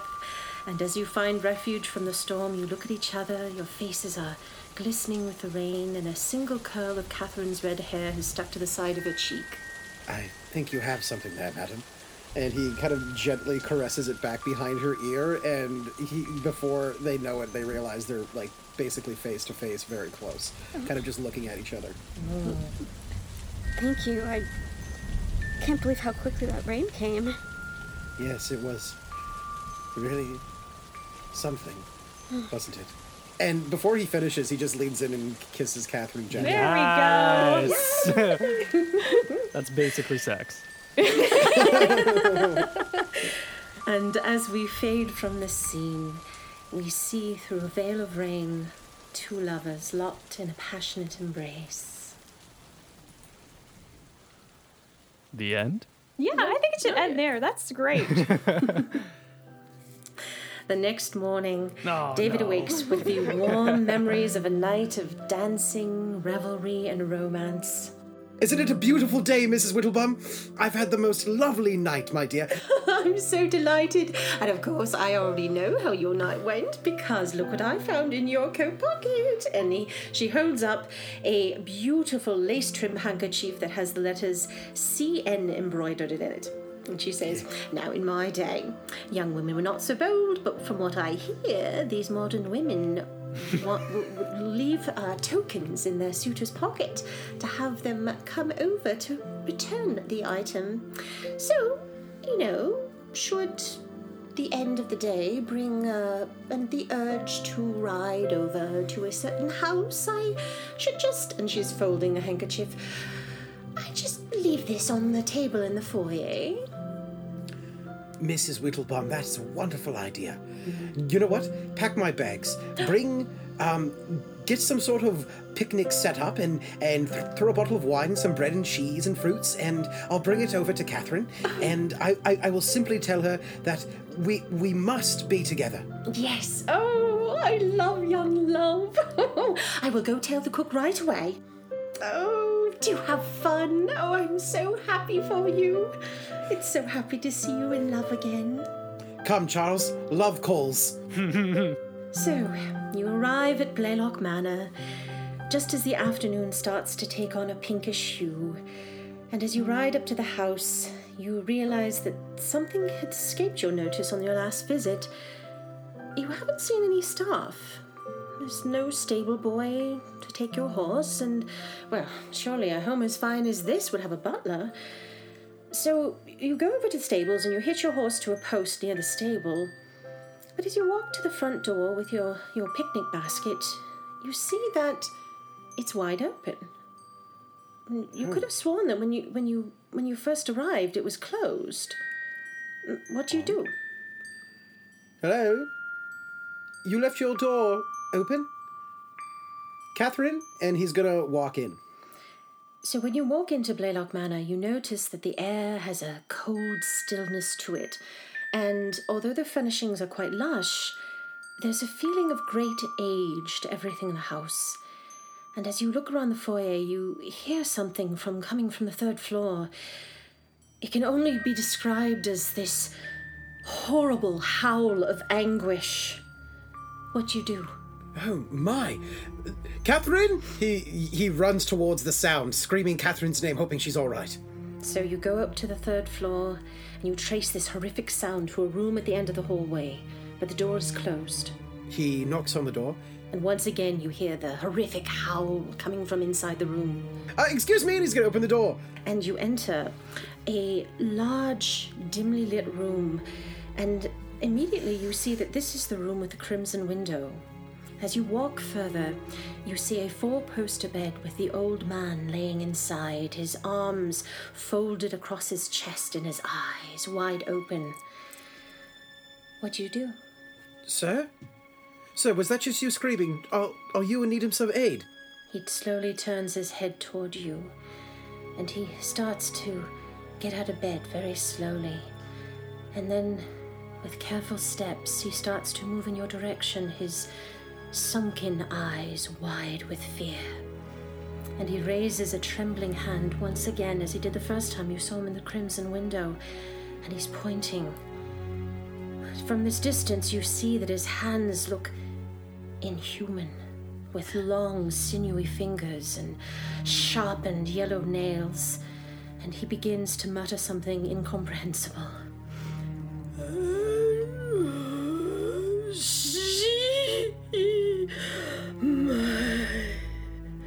Beware! Beware!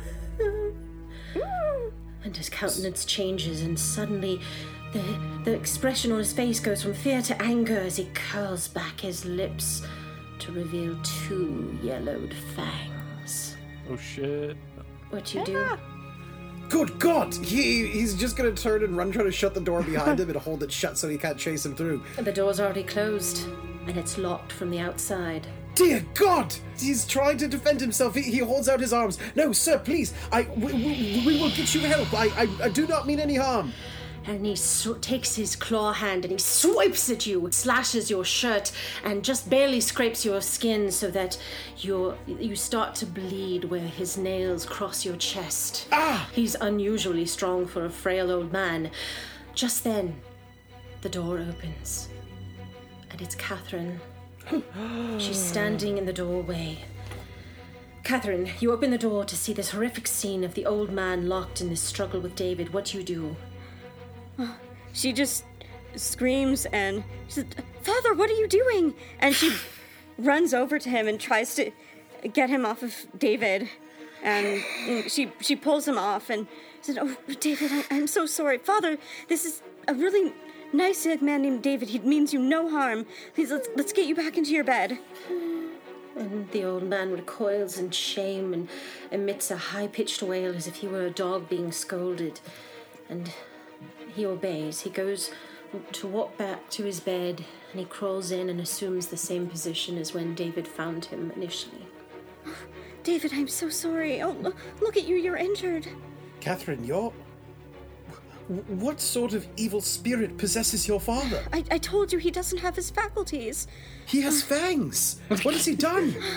Let's let's worry about you. You're injured. Let me let's go downstairs and um, I have some bandages and let's get you some tea. Please, let's let's get you to rest for a little bit. I think that's best, yes. Oh, uh, here. And he hands her her handkerchief. Oh. I, I came to return this. Thank you. I- I'm sorry it had to be under these circumstances. no, no, no, that's all right. But yes, please, please, my dear, lead, lead the way. So Catherine leads David down to the kitchen and begins to brew some tea. I'll, I'll be right back. I'm going to go get some bandages for you. Please just enjoy your tea. I'll, I'll be back right away. I'll just go get the bandages. Very good.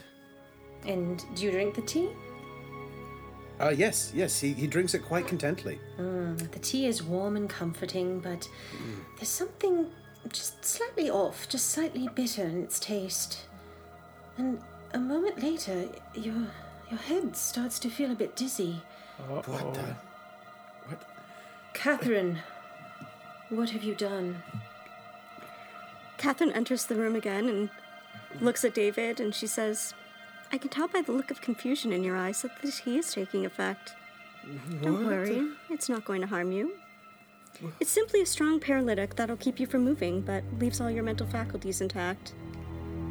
I do apologize for Edward attacking you, though. It wasn't something I intended to happen.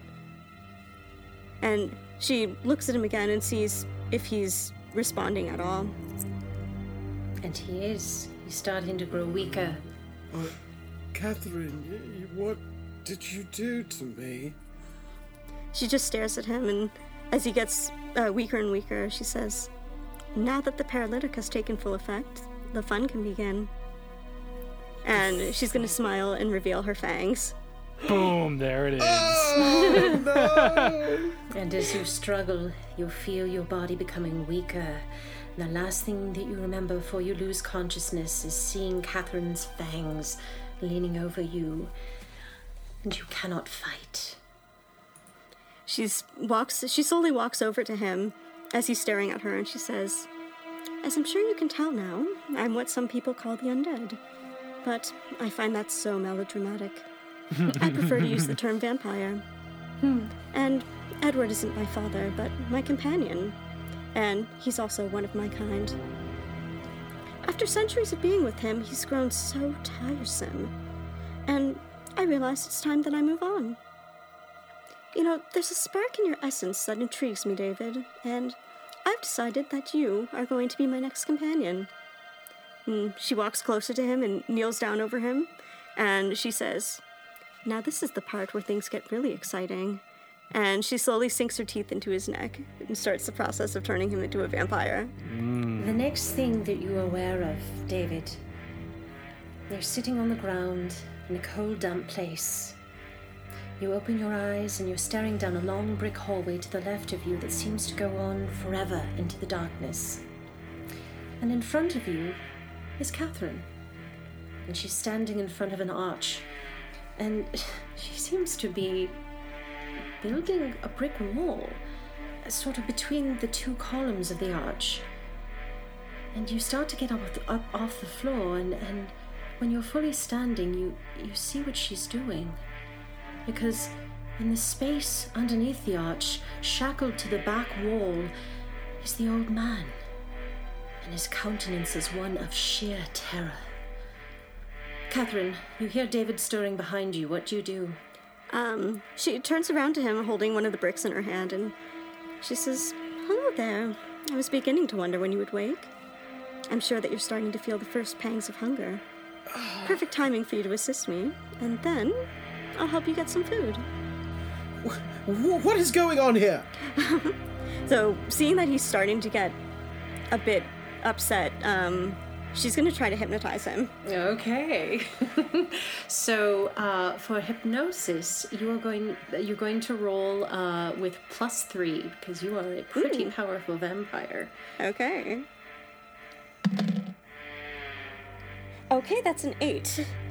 Okay, so an eight is uh, a success, um, but you're going to have to choose either they realize exactly what what you've done to them, they fuck up your commands, or their sanity is unhinged. He's going to realize exactly what I'm doing to him. Of course. So, yeah. so she's gonna stare into his eyes and hypnotize him, and she's gonna say, Now you're going to finish this job and close up the wall around Edward. Don't worry, he's not gonna harm you again. He's been deprived of blood for months now, and it's made him pretty weak. And once you finish, you can have some food with me. I'll teach you everything you need to know. The first time feeding is always so exciting.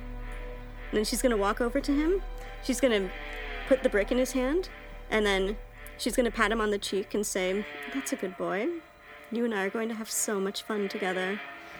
And then she's gonna walk upstairs and leave him to finish building the wall. And as you hear Catherine's fading footsteps at the, at the ba- in the back of your mind, you scream, No, stop, I can't do this to the old man. But it is no use. Catherine has made you into a vile monster with no volition of your own. You are completely under her control. So you pick up the trowel and you put a layer of mortar and you continue to build the wall. And as you lay the final brick, you hear the muffled cries of the old man. And then you hear another sound. A soft scratching and and then and then a low guttural moan. And then another soft voice crying, Help me. But it's not the old man this time.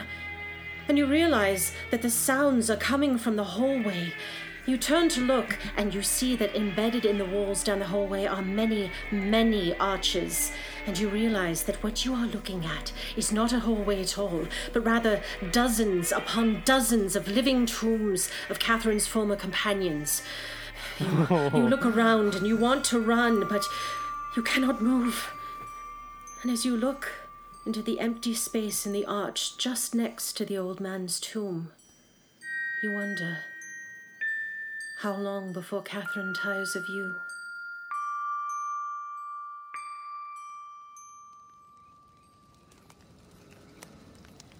So Egan pauses and she looks at the firelit faces around the bonfire and she says, Of course, it's only a story. But those who believe it's true say that Blaylock Manor now goes by a different name. And those who have done their research say that on windless nights, if you stand close enough to a heating vent at the back of the house that leads to that sub basement, you can still hear the faint cries of David and the other companions. Would anybody care for some more s'mores? Iris is like frozen in Kane's arms and is like not moving. That was fucked up. Well, I like the beginning of that story. Yeah, the first the first half was really really engrossing. Yeah, it was very sweet until it wasn't. Well, I'm glad you all enjoyed it. So, Iris, I think you are up. What what scary story do you have for us? Oh my goodness. Um, I don't know if I can go after all three of you. Um, scary story. Maybe, Okay. maybe it's nice that we'll be ending on a lighter note. Yeah. Um, okay. All right. I think I have one.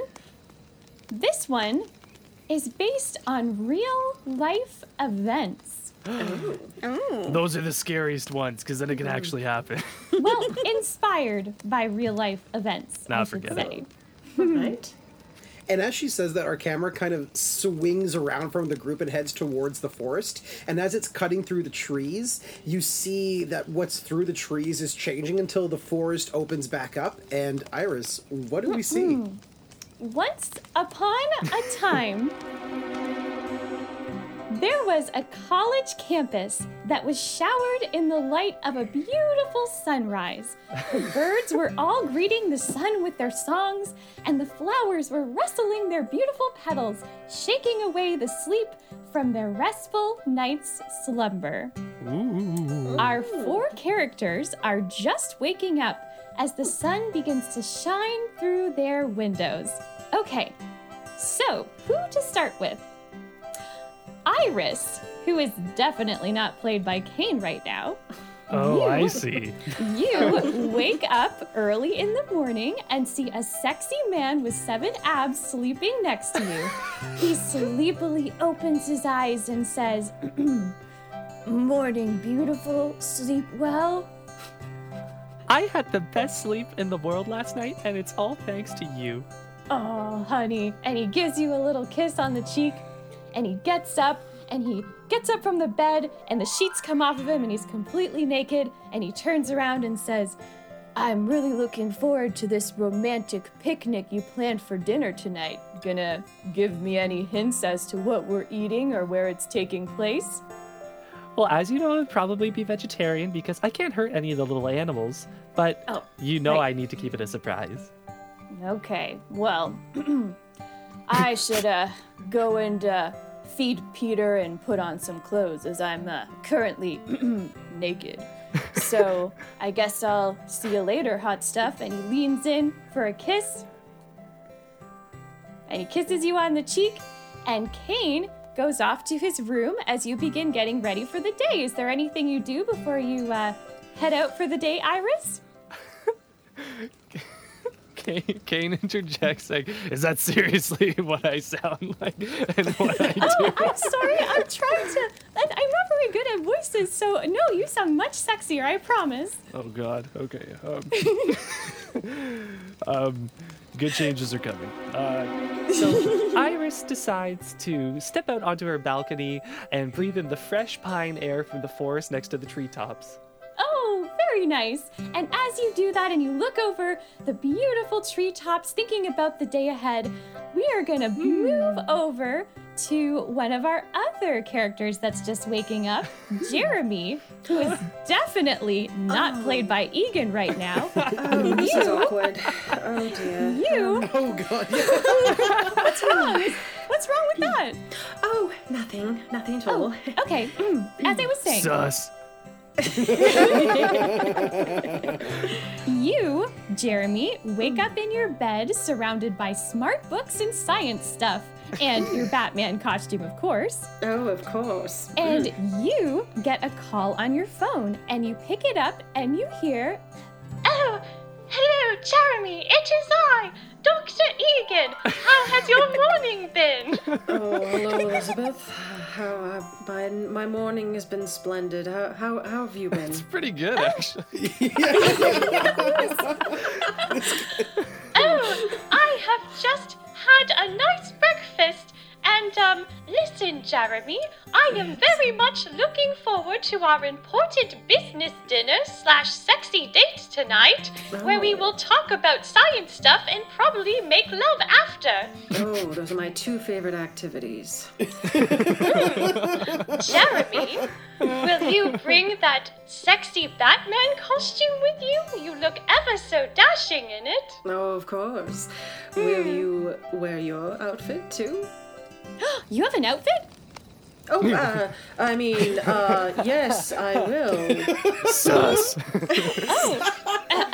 Well, Egan continues and says, Well, I must go check on my science equipment, so I guess I will see you tonight, Jeremy. and she hangs up the phone, and you finish off your morning. Is there anything else you do, Jeremy, before you leave your um, apartment, house, wherever you live? Well, I, I go into the bathroom and I take a look at my my hair for one last time, and I kind of style it with my my styling mousse, which is uh, Yes, the, the fanciest moose on moose on the market.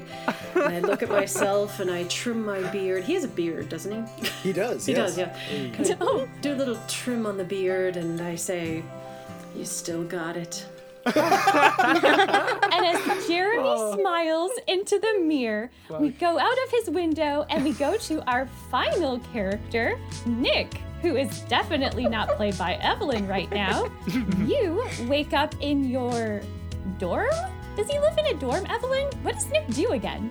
Um, He's a he's a grad student in law, and Okay. uh, yes, he lives in the dorm. He lives in some of the um, grad students' dorms that are in the uh, tree trunks. Oh, okay, great. So, um, you wake up in your dorm and start reading a textbook while enjoying a cup of tea when your phone rings and you answer and hear, Nick, it's me, Evelyn. What a fine morning this is. How are you? Oh, um, hi Evelyn. I- I'm doing very well, thank you. I hope you had a lovely sleep last night. Oh, I did. I am uh, just sitting here reading a smart book and drinking tea. How lovely. I am also petting my cat. Oh, um, that that that's lovely, Evelyn.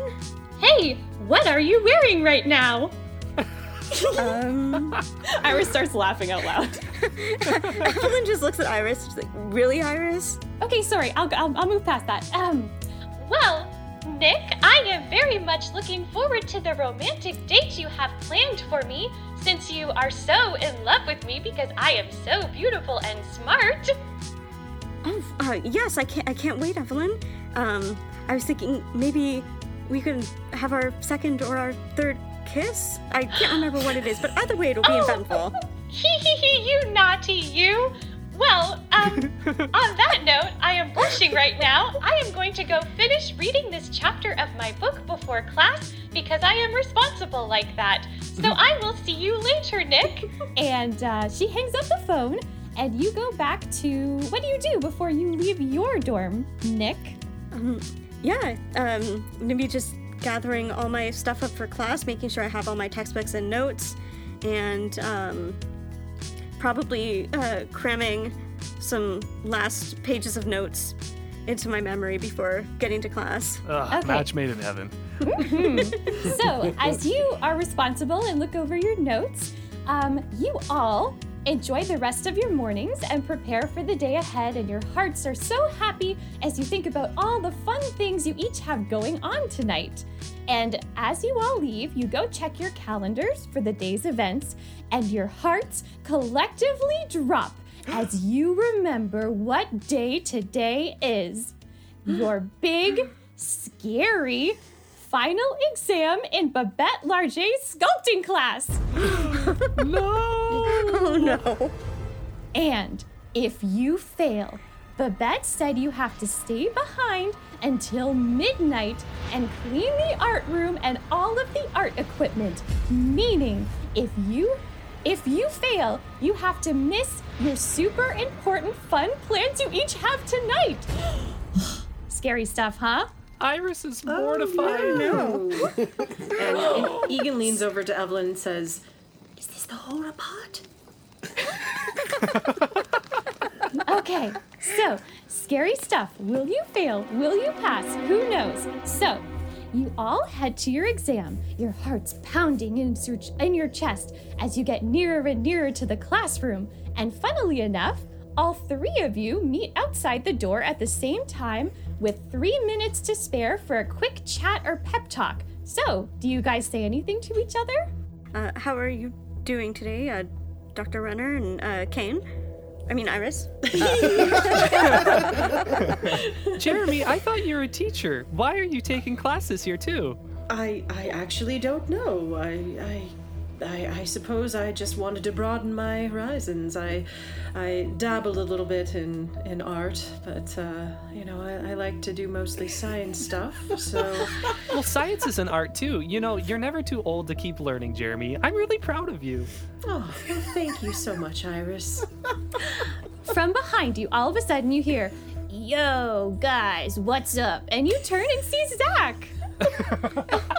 and he says, Hi, Hey, you guys. Hi. Hi, Iris. Hi, Jeremy. Hey, Nick. I was just passing uh, this door on my way to my class, which I'm totally skipping, while I eat some drugs. Oh, I heard you have your final exam today in Babette's class. That's a bummer. I hope you guys are feeling confident. Well, of course. I heard if you fail, you get locked in the classroom until midnight. That sucks. No, don't mention the stakes. Oh, I think I just did, Iris. I hope I haven't made you nervous. You did, Zach. You did. Oh, well, I guess that happens. Anyway, losers, Zach out. And he gives you a peace sign and he walks away. And at that moment, the bell rings and you all head in because you don't want to miss your exam. Because if you're not there when the bell rings, you automatically fail. I'm assuming you all run in the classroom, right? Yeah. Of course. Okay, so you all find your seats, and Babette stands in the center of the classroom and says, Welcome to the big exam. I am Babette, the mean, angry art teacher who loves to smoke and say things to scare you. As you know, if you fail and disappoint me with your lack of creativity and digging deep into your soul and stuff, you will get locked in the classroom. I don't know what this voice is. Until We're, we're going on a tour through Europe with Carla's accent. This is Iris. Iris isn't good at voices. Yeah, yeah. Blame the character. Iris's interpretation I want of to go to Babette. Denmark next. Let's go to Finland. Well, I'm sure you'll get through all of them with the way Iris does this. Uh, as I was saying, you will get locked in the classroom until midnight and be forced to clean. So, your exam begins uh, today, and you have two hours to make a life size sculpture of something you love. Begin!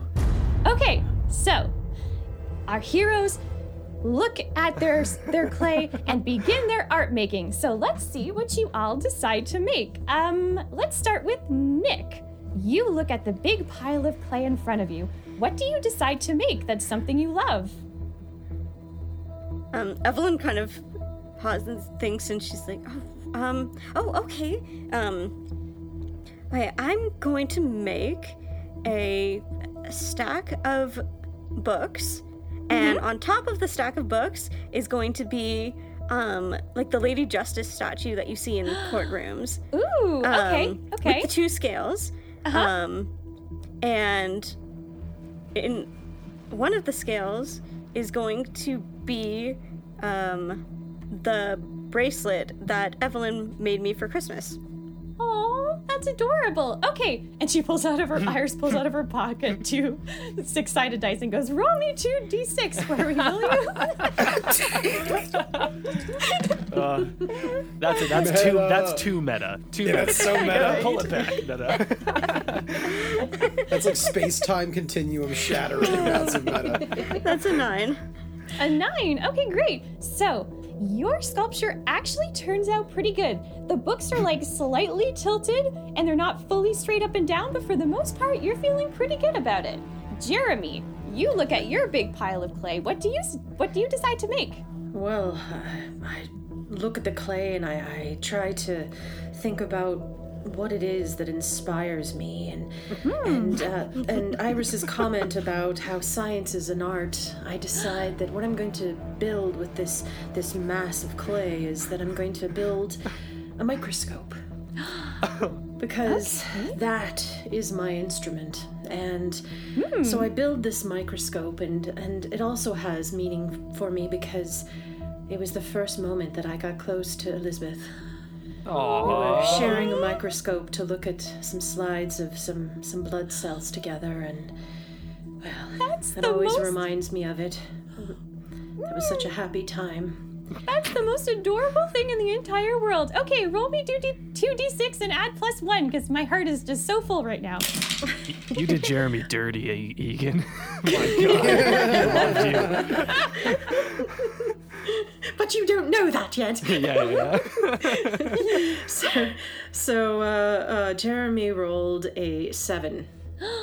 Okay, so you build this telescope, or what is it called again? It- it- it's, it's a microscope, and and on the front part, I put a little bat sign on it. Okay, so you build Yes. this Symbol on it. microscope. Oh, nice. You build this microscope and it looks great. And as you're staring at it and you're looking at everybody else's feeling proud, hmm. all of a sudden a slight little crack starts to form in oh, one of the spots. Oh, and so you have to kind of patch it up a little bit. Oh. And you you definitely patch it up and it looks okay, but it wasn't as perfect as you once remembered. And you're hoping that Babette won't notice your cover-up job. Kind of like my relationship. Oh, oh, oh. At least you remembered this time. Okay. um, on that note, Iris, and Iris in real life turns and like boops Kane on the nose and says, What do you make with your clay, Iris? Well, there's just so many things that I love in this world. There's there's flowers and mm-hmm. pens and mm-hmm. my friends and mm-hmm. the color green. And so I I think I'm going to make a little a little flower bush with little uh, uh, white petals on it, and I'm going to put a pair of aviators on them. Oh, that's kind of what I did in real life. Okay, so um, roll Oh, me really? 2d6. Okay, just reach over the fire, grab these two d6. Yep. Take them from Egan. Do I do I add anything to this roll? Um, okay, well, mm. Okay, you can add plus Since one too, because I love you. Yay! So that's a six. So, Iris, you try to make this um, little group of flowers and put the aviators on top of the flowers, I'm assuming. But right when you add these uh, clay aviators to them, they sink into the flowers. Oh no! It's ruined. It's over. And look at the clock, and there's only one minute left. Do you do anything to try and fix them? Um, uh, um, I I grab as much glitter and paint as I can and I dump it all on top, and then I punch a hole in the center. Sorry, I have a little bit of angst left. I can tell. Okay, well, so you now have a glittery mess in front of you with a hole punched in the center. Great. Okay, so as you go to punch the hole in the center, the the, the bell rings, or the timer that Babette has set goes off, and you all step away from your artwork, and Babette says, Arate, the time is up. Hands away from the clay. I am now going to come and go around, stare deep into your soul, and judge your work and decide your fate. And um, Nick, Babette comes up to you first and says, she looks at your artwork and says, Tell me what you have made in three sentences or less. Well, there's nothing that I love or want more than being a lawyer, so I have a bunch of law books and the statue of Lady Justice that is seen in the courtroom, and also there's nothing I love more than my girlfriend Evelyn, and I have the bracelet that she made me for Christmas in it. Okay, that was definitely more than three sentences. Um, There were a lot of commas in there. Her eyes squint at you as you say that remark, which is very smart. She shakes her head and looks you dead in the eye and says, Your life is a lie. You know nothing of what you truly love. Fail! Oh, boom! Suck it, Nick. and she walks away from you and comes to Jeremy and looks your at your artwork, Jeremy, and says, Tell me what you have made in three sentences or less. In three sentences? Oh, I can do that. That was I am two. not a patient woman. Love. There, that's the third. nice. Nice. Love, she says. And um, she walks up to your sculpture and actually puts a hand on it as if she's almost like appreciating the way that you've sculpted this microscope. But then she pushes it and knocks your sculpture over, and it falls to the ground and smashes into a million pieces and turns to you and turns to you and looks you in the eye and says, You have learned nothing about creating with the clay. Fail! And she walks away from you. And he sort of hangs his head. and she walks slowly up to Iris. And she looks at you, gives you a kind of a weird look at seeing the glitter, and then says to you, Tell me what you have made in three sentences or less, Iris. So Iris is already crying, and she's trying to hold back just uh, pure wailing uh, being released from her tiny little vocal cords, and she just says, "I'm a mess. This is a failure." That's her third sentence, as she just cries into her artwork. Uh, Iris gives Kane a hug in real life and says, Don't cry. I'm not actually crying. It's, oh, wow, you're really good at that. I don't think you'd react like that poorly either. I just, I don't know. I was feeling it in the moment, you know. I mean, I into definitely felt like I was gonna cry at the time, but okay, okay, great. anyway, but yes, good job. So she looks at you, crying on the ground, and she's just turns her head away and says, This sculpture depresses me. A five year old could have done better. I know. Fail!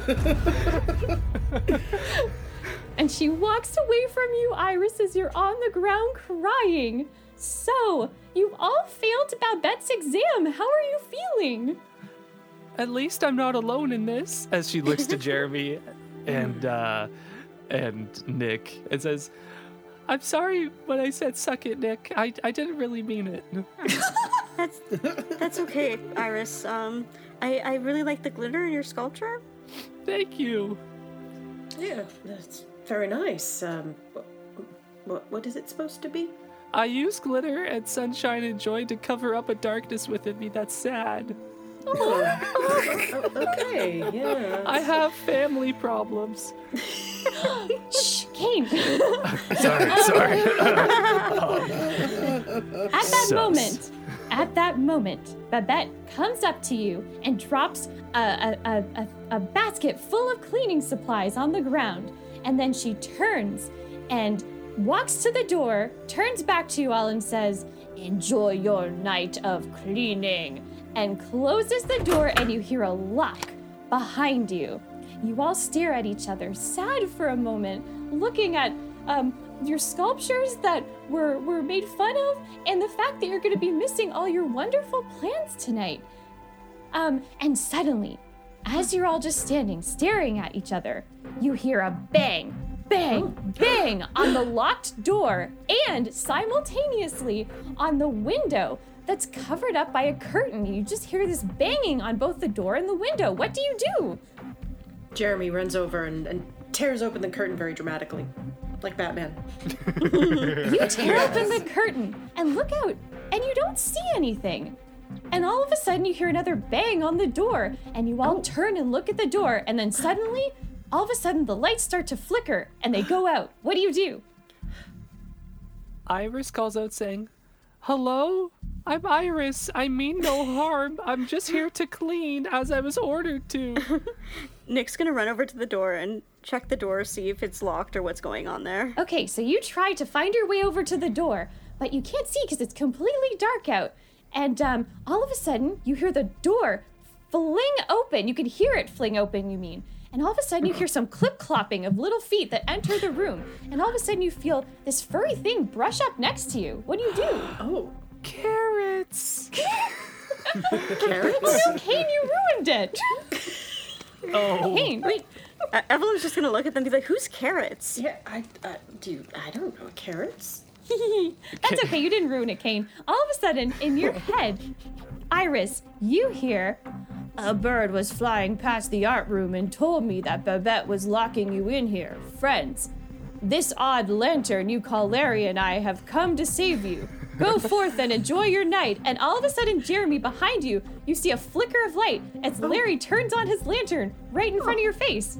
Oh my, my, Ah, my goodness! It's a, Larry. it's ascension light. Oh right, Jeremy doesn't know about it. But yeah, so that happens. and uh, and uh, Carrots looks up at you guys and says, "You are now free to go forth. I have saved you because I am Carrots and I am cool. Hey, does anybody have a carrot for me?"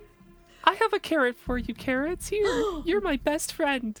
Do you Oh. understand him? Um, well, horses like carrots. Good And cover up, he Iris. is my best friend. Carrot starts eating the carrot. I just took initiative.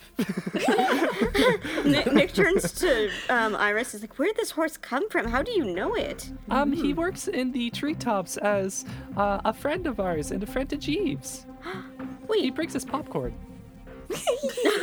and uh, Evelyn is gonna like stand up and look at them. She's like, "You guys have a horse in the treetops?" Um, he, he's not as cool as the story says. He's he's kind of an asshole. I mean, he sounds pretty cool. What happened He's to not. roots of these huge rats that fight each other? Carrots is cool.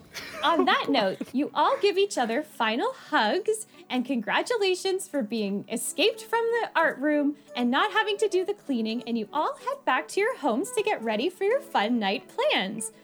Iris, you and Kane have a lovely romantic evening uh, with the date that you've planned, and naturally enjoy a lot of hot sex after. Where did you take him, by the way? Um, I took him to, um, Come on, Kane, think of something. uh, oh, calm down. Sorry. Um, uh, to the hot tub. The hot tub. the hot Where tub. we okay. first did it, and that's where I want to do it now. Okay. All right. Um, wonderful. So we have lots of hot sex in the hot tub, which is very on brand for us. Jeremy, Yes. Jeremy, you and Yes. Egan enjoy a night of lots of science talk and making lots of breakthroughs in research and stuff like that. And then you put on your Batman costume for some fun times afterwards, don't you? I'm Batman. Nick, you and Evelyn, or you take Evelyn to a bookstore to buy books, which of course she loves, right, Evelyn? Oh, of course. And afterwards, you read to each other on a park bench while enjoying some ice cream, which is the cutest thing ever. I really like that for you guys. Evelyn just looks at Iris. That's that's very nice. Thank you, Iris. I think you should do it next time. Anyway, on that note, um, as you all enjoy your beautiful night plans, the, the camera pans up and there's a bunch of stars twinkling in the night sky. And thanks to Carrots, everyone and Larry, everyone got the happy endings they hoped for and lived happily ever after the end. And Iris like sits down. She was like standing up for the end and then she sits back down. Was that okay? Wow, that Bravo, that was That was a Very story. well Very done. interesting. Thank you. I mean, I know they were supposed to be scary, but this was my story and I wanted it to end happy. oh. But were no, you it was- scared? Uh, um, the bed was pretty little scary. Did you want us to be scared? I was. I mean, I was hoping you guys would be scared in the middle and then happy at the end. Oh That's yes, I was terrified. Exactly what happened. It was I was just Really? oh shaking. we Yes. go through those tests and stuff. Oh, I'm so happy. Huh? Marshmallow? Yes, please. Hmm. He's trying to like alleviate. we're, we're- he's trying to like create a segue, just move on, so we don't have to keep explaining. Iris gets the marshmallow, but then tries to eat it, and it all gets stuck in her hands, and then she tries to brush it through her hair, and she gets some stuck in her hair, and she goes, "Oh, oh, oh no! Um, I did it again, guys." Oh, oh no. That's gonna be horrible to get out. Just someone lick my hair, lick my hair, someone, and just get No. them, get it out. Just like last time, Kane stands up and he kind of turns and he's like, "It's funny how she said, not again, but this is our first time camping." Hmm. I don't want to know. Just putting that out there. Oh, Evelyn's just gonna like reach in her bag and pull out her earmuffs. Evelyn, do you have them kind of in regular mode or in eavesdropping mode right now? They are in regular mode right now. Okay, so I'm not going to have you roll on this, but Dr. Egan, Kane, you are like mid, you know, you got a pretty big gulp of iris hair in your mouth right now, cleaning it of marshmallows. um, Iris, Kane, and Dr. Egan all roll plus dark for me. Oh yeah. Big money, big money. Ten.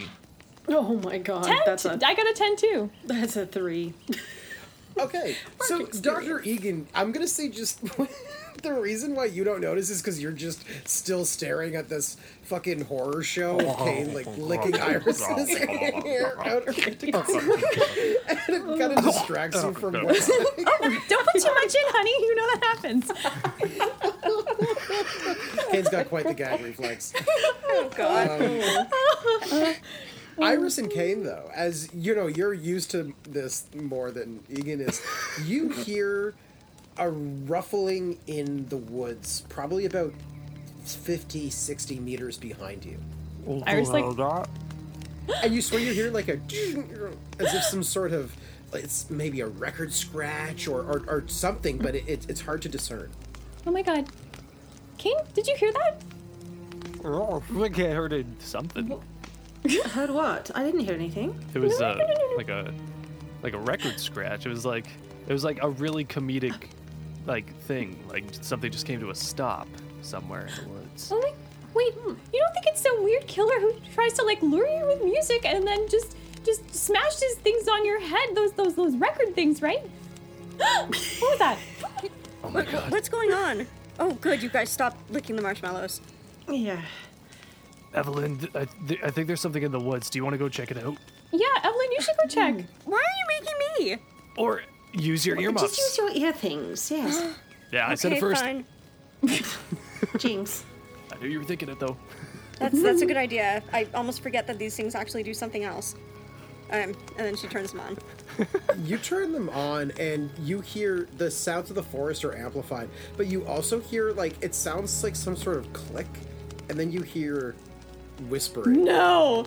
You guys? kind of echoing through. And Evelyn, you pick up on it first. The rest of the group can't hear it right now. I'm hearing some freaky whispers right now. What? What, what are they saying? Oh my god. I can't tell. They're just. I- i- it's freaky. Oh no. Oh, I I think don't we like should leave. this. Guys, I think we should go right now. Why don't we all split up and go in separate directions so we can cover as much of the woods as possible? no, Aren't- no, I- Wait, aren't you a film major, Kane? You never split up in horror Right. movies. I wouldn't know. I, I don't watch them. And you hear four more kind of crackling footsteps in the forest.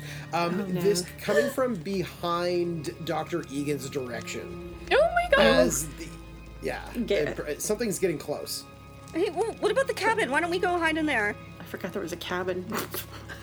Iris brings out her wings and just freaking flies to the door. All right, Evelyn, go, go, go, go, go. okay. I'll, I'll, I'll bring it up the back. Kane, come on, leave the marshmallows, Kane. Just leave them. There's a, uh the biggest tree kind of bordering your direct campsite. Uh, it gives like a little wiggle, and you see kind of its bottom branches move as if something just skirted by them really quickly. And and Egan's eyes turn like bloodshot, and she she runs to the the tree, and she tries to attack whatever is on the the bottom branches. Roll. Roll. Lash out physically, please. Doctor. That's uh, volatile, right? Eleven. Oh my god. So, Dr. Egan, you like you rolled so high that it, some of your vampirism powers kick in. So you kick off the ground so quickly that it makes like this dust cloud behind the group, and it partially extinguishes the fire behind you too. And you move at this like break speed, and you just grab hold, and you feel a few textures of clothing as you slam a body ac- uh, right uh, up to the tree, and the familiar sound of Zach Wilder's voice rings out loud to you. Oh, uh, Zachary! Oh, um, jeez, son of a oh, bitch! God, what? Why were you hiding there? You scared us half to death. I mean, I, I was waiting for the perfect moment, you know, man? Like, the perfect fucking moment. I just, I was listening to your fucking, mo- your, your, your stories, man. And oh my god, fucking asinine, am I right? Oh my god, Zach. Hey, buddy, what's up, dude? You scared us so much. Now pull up a put up a log here. Come on, let's get you some s'mores. As he, uh, as he emerges from the darkness, he, uh, he's chewing on a, a ground marshmallow. Oh. okay, but Zach, that was really not great that you made us scared because you should only be making us happy. And, and I don't like. Why? Why would you scare us? Because that precisely is the reason why I'm here.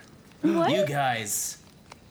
Well, first of all, I mean, cross country tour doesn't really work when you start New England and, and head east. Oh, true. Not a geology major, so I don't know. I don't know maps. Geography. Hmm. Mapography. Cartography. yeah, yeah. Yeah, n- lame science shit, probably, right? Hmm. anyway, I'm here because you guys, you guys don't have cojones in your fucking stories, man. You guys don't know what fear really is. Gather around the fire, you guys. Let me fucking spin you a tale. Teach me, Zach. Teach me.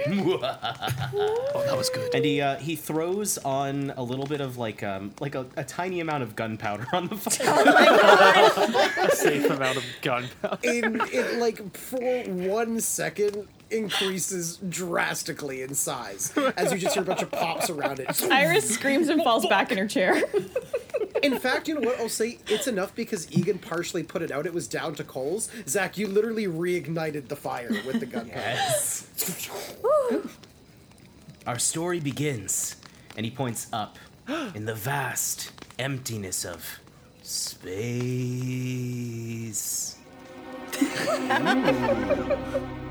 right? Okay. Nice. Our camera opens up in the vast empty. Oh, I- I went there already. Okay. Whoa, shit! The mushrooms are kicking in, bro. Oh no. Let's hurry. Power through. Power through. A spaceship, like a big one, not like a like like a wimpy one, but like you know, like huge. Like okay, think of a uh, the biggest spaceship you can think of. Now double it. Double it again. Ah, good. Okay, and a voice echoes throughout the vast reaches of space. Damn it again. anyway, uh, speaking. Lieutenant's Journal, Space State, Alpha Sigma sig- uh, Sigma, 69, 69. The years long mission of the USS Expendable Mark III is finally coming to an end. At great personal peril, we have harvested an eons old relic from planet Sigma Pluto, Oscar, Oscar, Kappa, Alpha. Initial testing confirms that the relic is comprised entirely out of one of the most elusive materials in the known universe Imitanium. We have the relic stored within a secured section of the ship, accessible only by myself. This universe harbors many secrets, but one thing is certain we are all going to be filthy, stinking rich. Signing off for now. Love you, diary.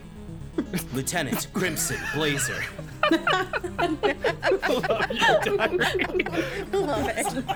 This was the final recording of Crimson Blazer. Our story takes up a week, a space week, a space week after the the untimely death of the captain of the ship, lieutenant of the ship. Damn it, lieutenant. Our camera opens to the um Egan. What do you call it when like uh, uh like where where a doctor lives or whatever? Uh, Sick bay? Yeah, sure. Okay, uh, our camera opens on the sick bay, and um, uh, some uh, some nerdy but totally hot, uh, sexy nurse by the name of Doctor Fox Holly. Doctor Fox Holly. Zachary? Oh, sorry. Um, okay, cool. Uh, and just for simplicity's sake, Doctor Fox Holly, nice, will be played by Doctor Egan. Oh, gee, I couldn't have predicted that one. You're Typecasted. welcome for that. right, right. Anyway, uh, you've been uh, investigating what happened to the hapless lieutenant. Uh, you've noticed a great many lacerations on his body and a strange burning of his skin. His eyeballs uh, have cooked but remain relatively juicy. Oh. Cooked yet juicy. All right. So, I am now Chief Medical Officer Fox Holly, reporting for duty. I said duty. Hey, dirtiest joke you've ever made. This man, this strange, strange burning pattern on on this this man, this this uh, captain, no lieutenant, uh, uh, Crimson Blazer. I, I just, I can't figure it out. His eyeballs are still squishy, and yet, and yet, his his his body seems to be burned over over sixty percent of his body. Hmm. I have to use my mega detonator to find out. oh, dude, these are wicked readings on the dial. oh, I've never seen anything like this before. I have to go report to Captain. And then she, and then she clicks her little uh, communicator thing, and bleep, bleep. Uh, the communicator opens and, and patches to a great, big, hulking behemoth, played by uh, our buddy Kane. That's the me. body of Bull Steel. His name, Captain Bull Steel. Captain Bull Steel, this is Fox Holly, Me- Chief Medical Officer Fox Holly. And I just have to remind you of that. Damn it, Foxhole, you're wasting my time. I'm, I'm sorry. I'm, te- I'm sorry. Terribly You sorry, always Captain. say you're sorry. I, I'm just reviewing these files of of of Lieutenant uh, Crimson Blazer, and I have some strange findings. The the mega detonator reported uh, laser waves of over 60 million mega units. You know science doesn't interest me, Fox Holly. Well, I don't. I, I I've never seen anything like this in my whole medical career. We have to investigate what happened to him. Do we do we know uh, where he was when when this happened? I'm standing there right now. And Where are you? I'll, I'll come. I'll come to you. Uh, Zach, wh- wh- where am I? Hey, dude, you're you're in. Oh shit! I, I I wish I knew like spaceship stuff. Uh, you're in the uh, the place where they hold like their band gig shit. Bands on a spaceship? The closet. man. Uh, it's the future. Uh, spaceships are powered by rock and grooves. So yeah. So perhaps engineering. I I I, I Holly, don't know. I'm in the rock room. You gotta get here right now. The rock room. Oh, okay. I'll uh I'll be there. On her way, she uh, spies a, a very familiar sight. Um, a blonde, possibly, with uh, very indescript features. Fit, fit, feature, features, features. Wow, my face is feeling funky. All right, um, uh, and a very red shirt. Uh, you're looking at Lauren L. Oh, Oh, hello, Lauren.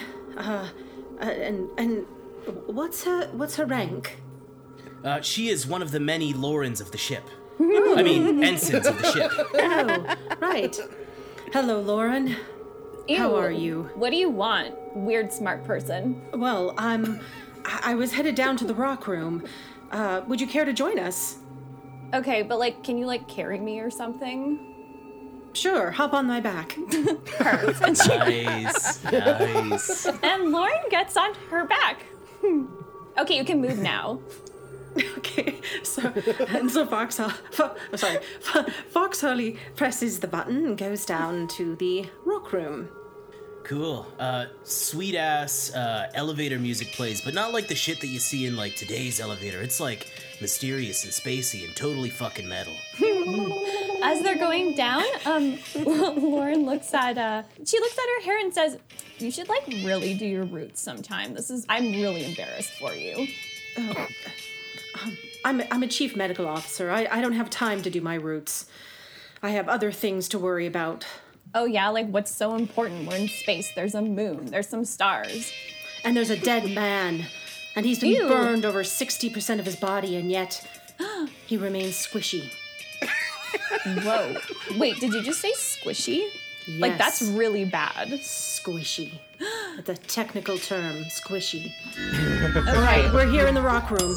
Let's go. And Carry me. And then she kind of like Ooh. lifts up Laura, uh, lifts up Lauren, and and goes out into the the rock room.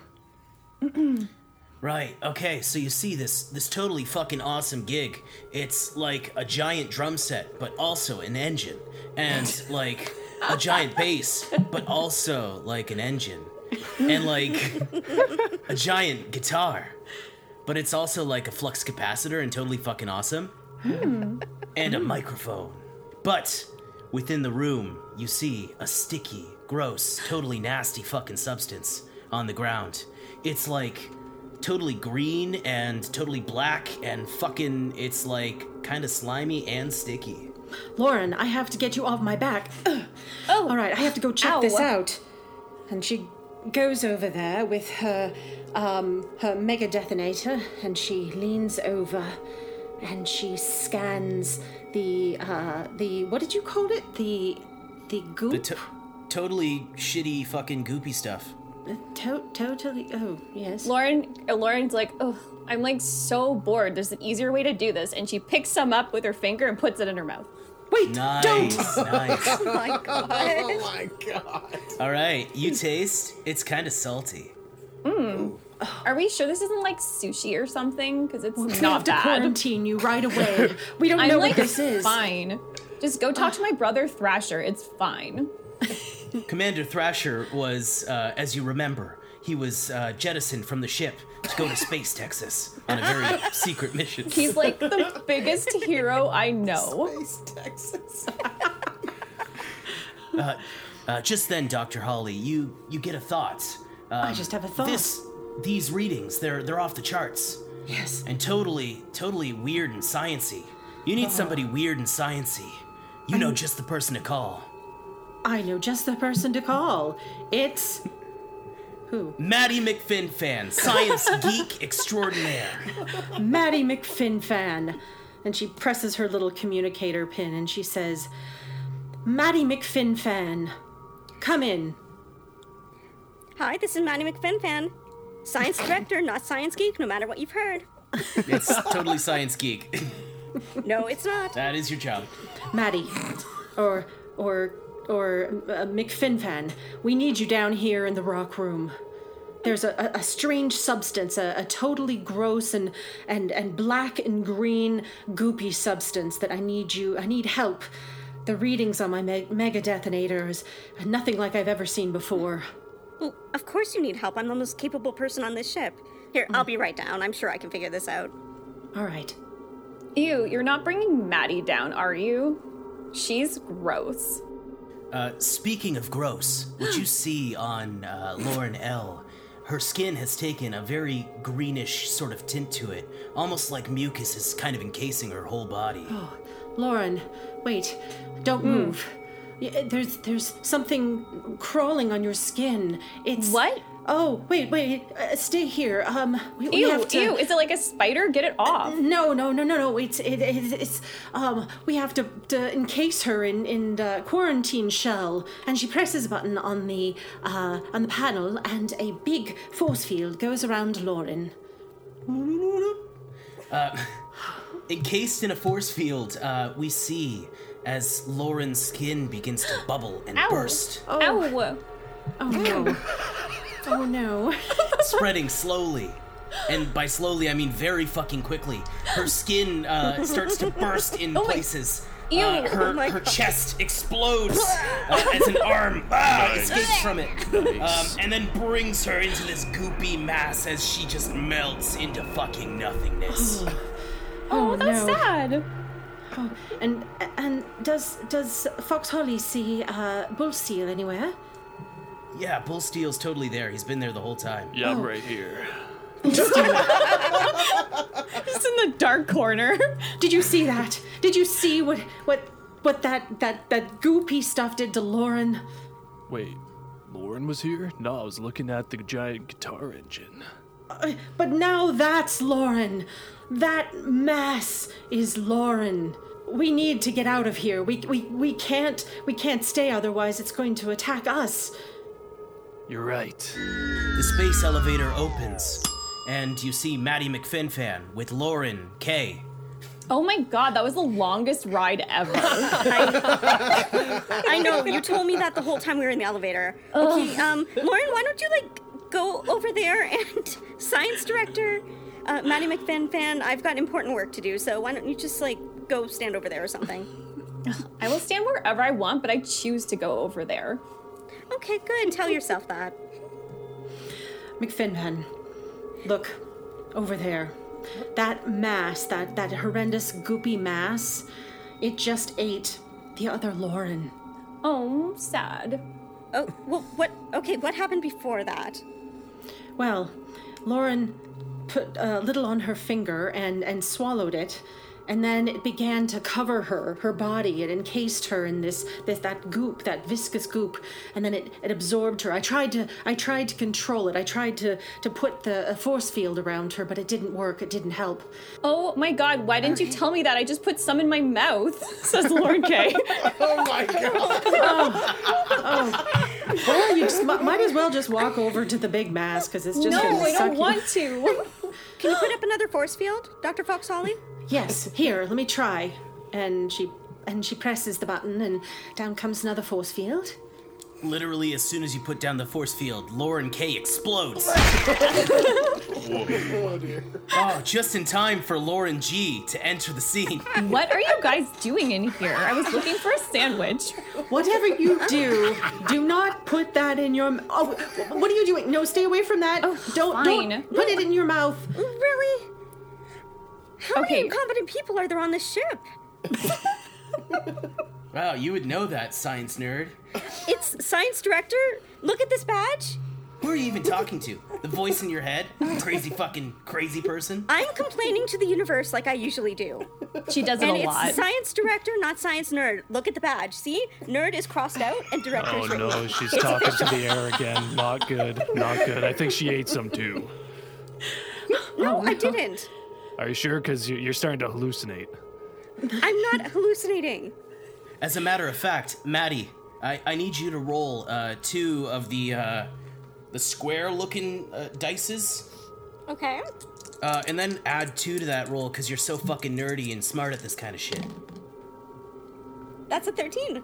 Oh fuck yeah! Uh, you see next to the uh, the body of uh, Lauren, Lauren, and uh, Captain Crimson, um, there's a, a, a floppy disk, but it's not like any floppy disk. It's like a futuristic floppy disk. It's smaller and kind of more rectangular-y, and there's like a little a doodad that that sticks out. Let's call it a flash drive. Okay. Whoa, that sounds so good. Yeah, flash drive. So it's not near the goop right now? Uh, it is near the goop. What do you do? I'm not hallucinating. Do you guys see that thing over there by the goop? That futuristic looking flash drive? Do we see it? I think that might have important information on it, but it's really close to the goop. So No, I'll grab it. Bull Steel just immediately walks over. No, don't touch. Just try not to touch it. Here, hold on. And she pulls out um some uh medical gloves and throws them to him. With the uh, with the grace of a ballerina, Bull Steel gets on his tippy toes, jumps in the air, and goes to catch the gloves, and then puts them on. And he says, yeah, "I got this, guys." Oh my god, you're so hot. I I slowly and Bull, Bull Steel starts saying this out loud. I slowly pick up the flash drive. I have the flash drive in my hand. Yeah, you did. I'm looking at the flash drive. So small. How could it store so much information? And then he th- and then he uh, and then he throws it to Maddie. Here you go. Thank you. This could have really important information on it. I think I should take this back to my lab and scan it. I'll come with you. Okay. Lauren slowly walks up to Bullsteel and says, Wow, you were like so deep. Wow. You want to like make some sludge angels? Um, with you, sure. All right. And uh, Bull Steel lays down to the sludge and starts making sludge angels. Oh my god. Lauren Lauren goes next to him. I'm a Fucking idiot, am I right, guys? oh my god. All right, McFinfan, I'm going to take a sample of this and, and come with you. I think I think the they're lost cases. Yeah, I would think so. It looks like it's just up to you and me. We're the only competent ones on this ship. All right, I'm going to set a quarantine on the rock room. Let's go. Okay. okay. Um, well, let's uh, let's um, skip ahead. We'll go to uh, Maddie and Fox Holly. Uh, you're in the um, the the the the the um, the, the the the the room with the computer in it. It's one big room with one impossibly small computer, but it's like super duper strong. It's like the strongest computer in the universe. Let's see if this works. Put the flash drive in the, the Okay. port. There, right there. There we go. Let's see if I can boot this thing up. Okay. Nice. Okay, you're greeted to like just a little bit of porn, like a tasteful amount of porn. Um, and then like also there's Really? uh, another. Yeah, of course, dude. Um, guys got to do what a guy's got to do. Oh my Uh, God, There's also a file that says uh, super secret uh, um, spooky shit. Okay, here we go. And she clicks on it. Password required. What is the password? Password. Do we know a password? Well, I mean, you, you know a password. Um, and Maddie just starts trying any password she can think of. The first one she tries is the word password. Oh fuck! you cracked my code. How'd you do that? Uh, as you type in the word password, uh, the screen flashes to life. Look, okay, we got in. You see, um, well, it's a it's a hologram. Signing off for now. Love you, diary, Lieutenant Crimson Blazer. Wait, what are you doing here? As this uh, this Oh, thing no. uh, comes out, uh, there's like eight tentacles, and like not the kind of tentacles that you would expect from like this kind of thing, but like a spooky tentacle grabs him, chokes him on the throat, and you see his his skin starts to boil as it throws him on the ground and crawls menacingly towards him. And then it's it's got like an ass um, tentacle uh, and slaps the camera off. oh. oh no. Yes, we know where this goo started? Yes. I mean, it's the first time it's been seen, so I think we should check that area out. Upon this revelation, our camera faces off towards Officer Bull Steele and Lauren G. Uh, as they're swimming in this this goopy, uh, super sweet fun thing, you actually find that it tastes rather sweet. Hmm. Oh my god, I know why my the other Laurens ate this stuff. It's great, right?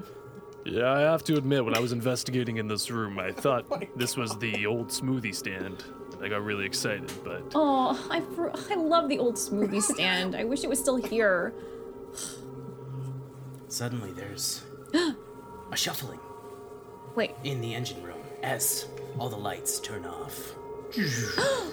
Oh my god, I'm scared. Like, hold me, you big, big man. you got it. And he wraps his big old hands around her head.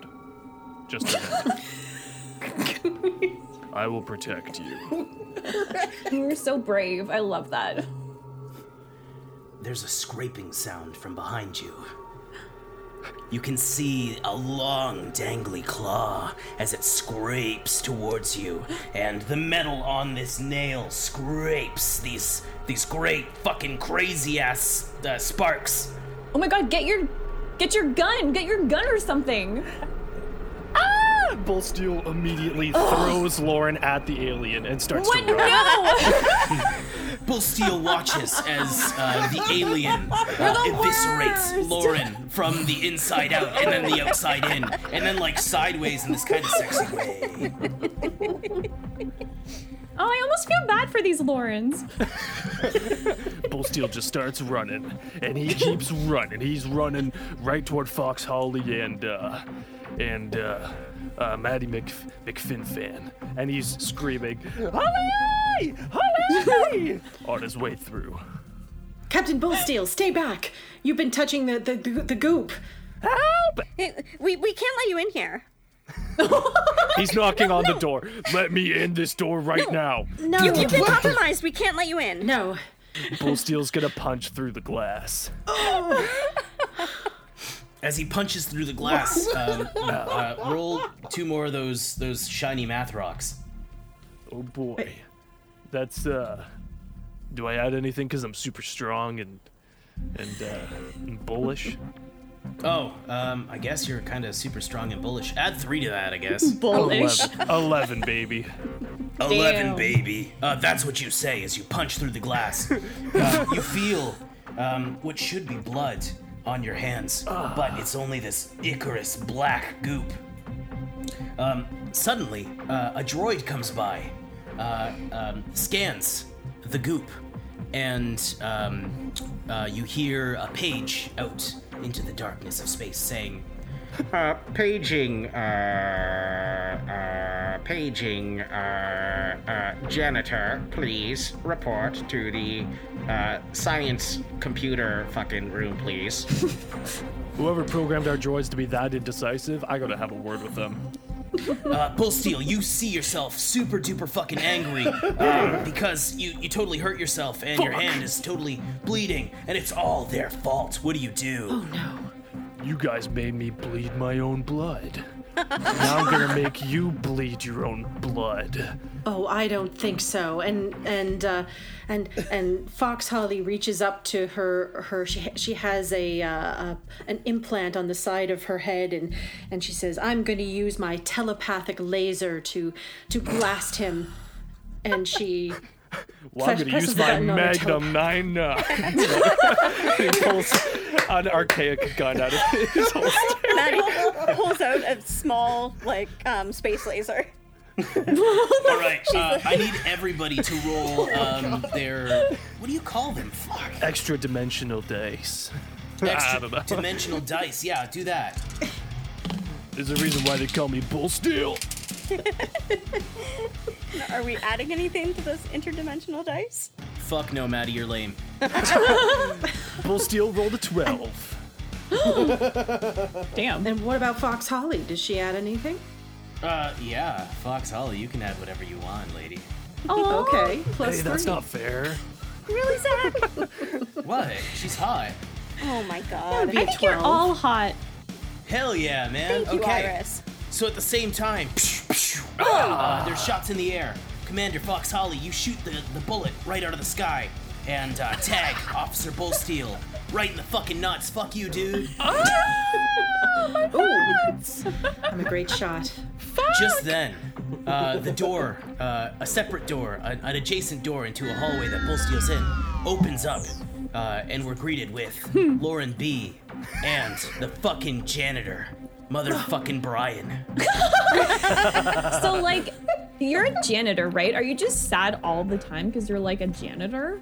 Um, I actually find that my sadness is not necessarily limited to my um janitor duties, but just kind of uh life in general.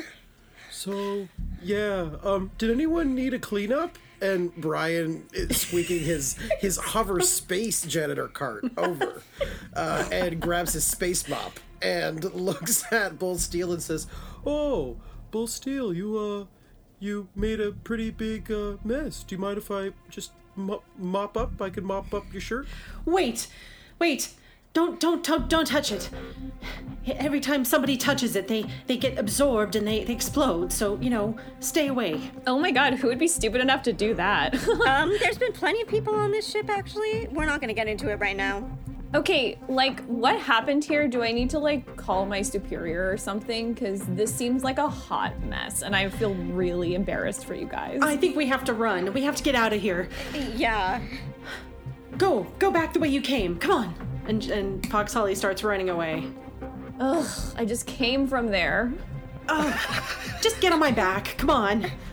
I get arrhythmia if I run too fast, so oh, I guess I'll just keep it up to a light jog, I suppose, because um, if not, I have bad circulation in my toes and Oh in my my, fingers. God. And, and, and, You're and still sometimes talking? my nose, and I, I lose the ability to smell things sometimes, which is Oh, probably just- why I'm a janitor. I, I, you know, coming to the fact that that might be it.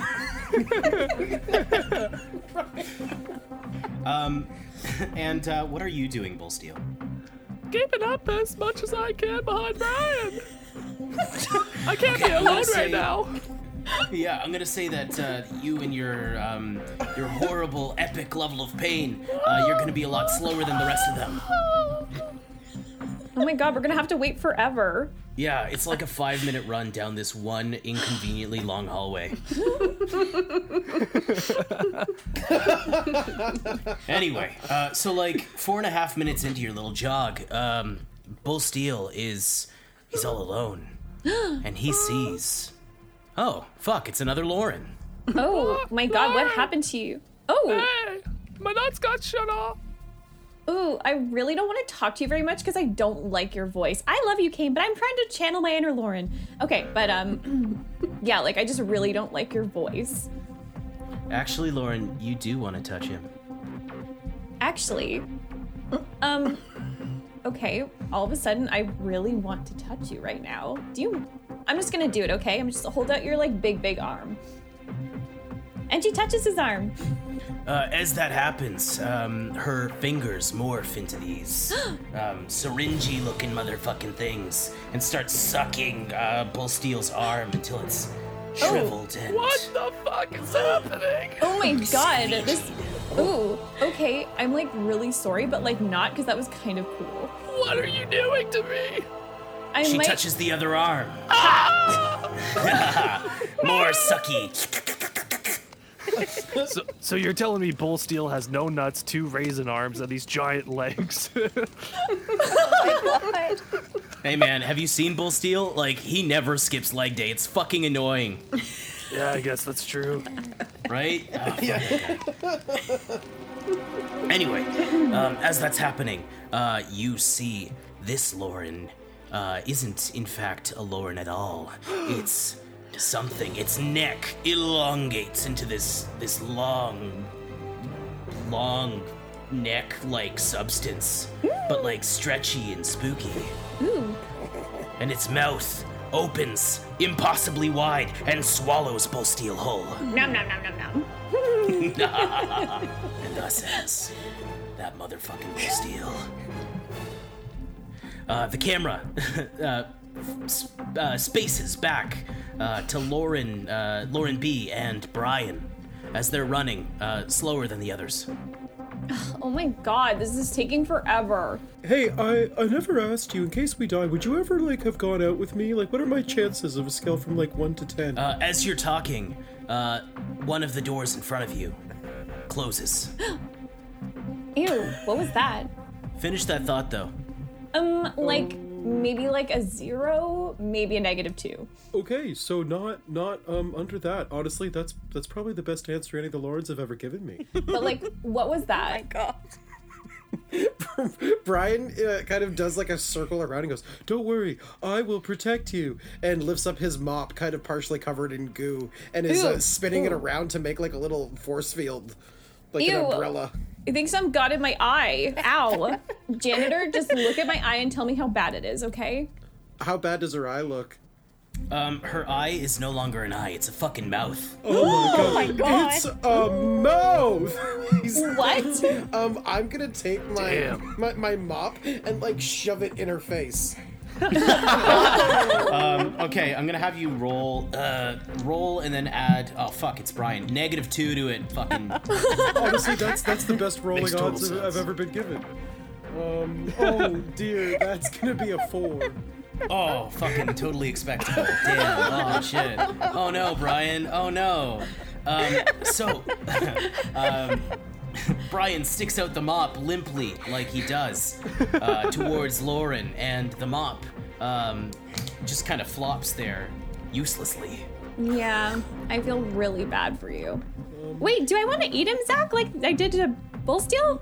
Uh, not yet, because something even spookier is about to Ooh, come. okay, just want to say sorry now, guys, that I seem to be eating all of you.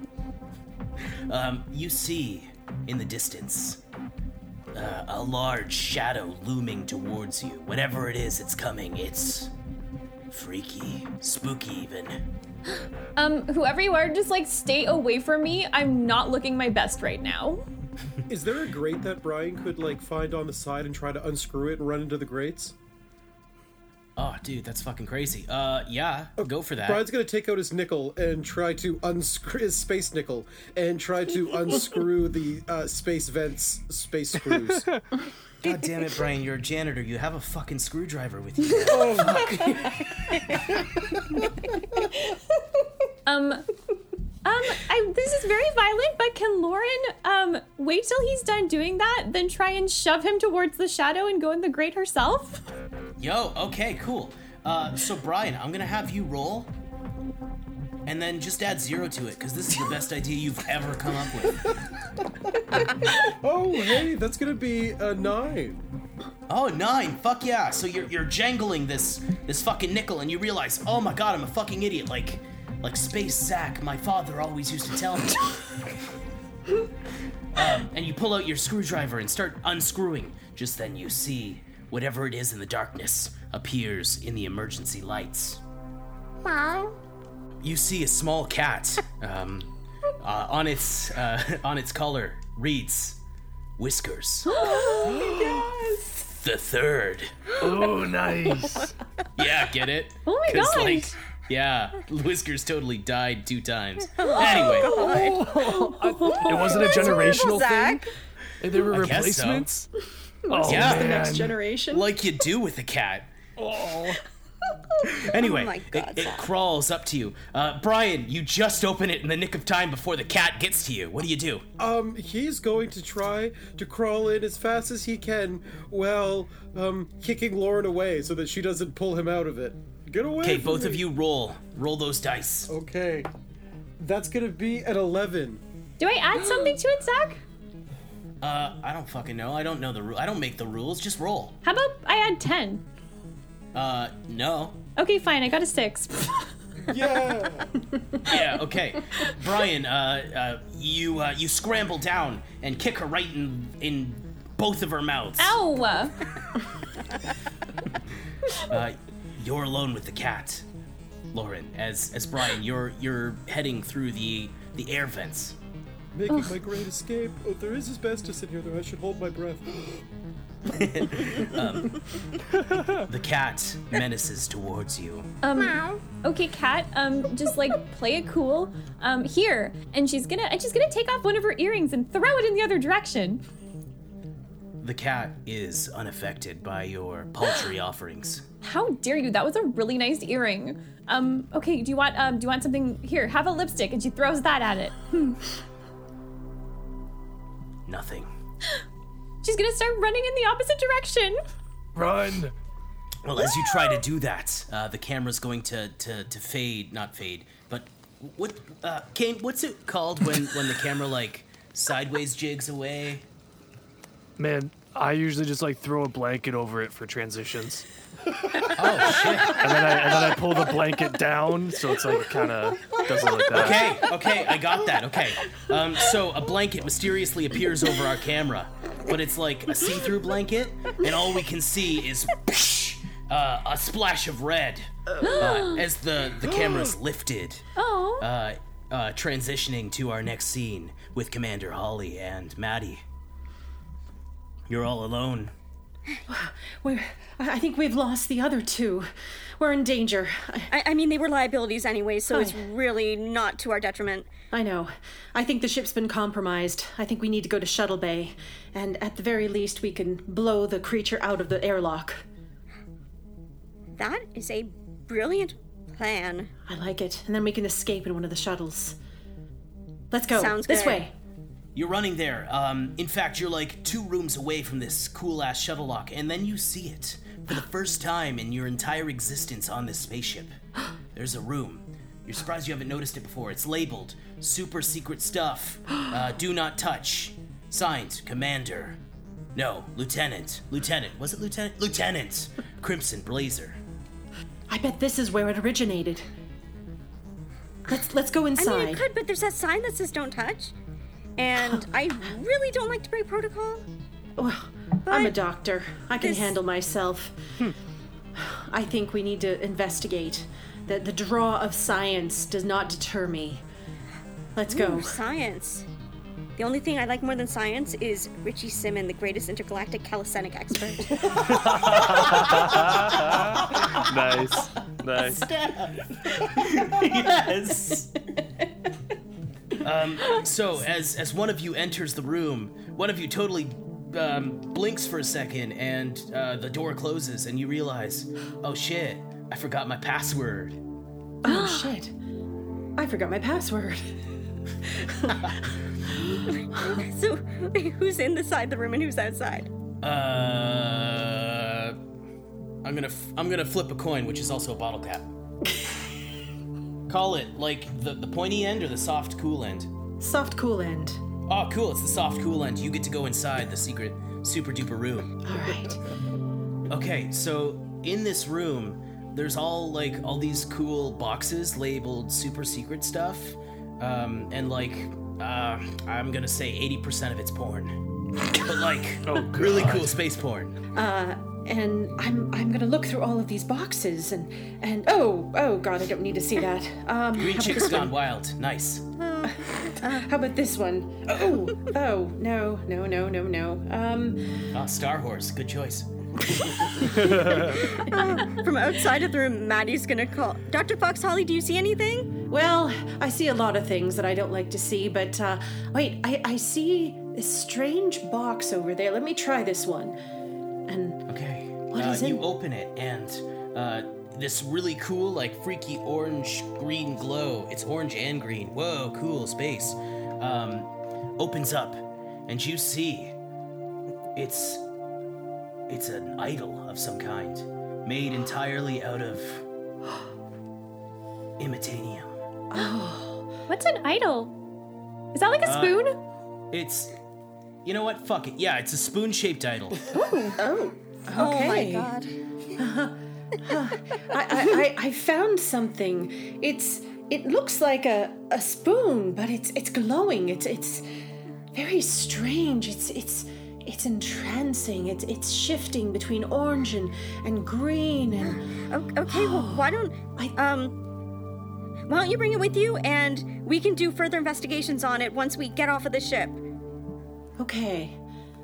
Um yes, let me put it in my my my pocket here. Okay.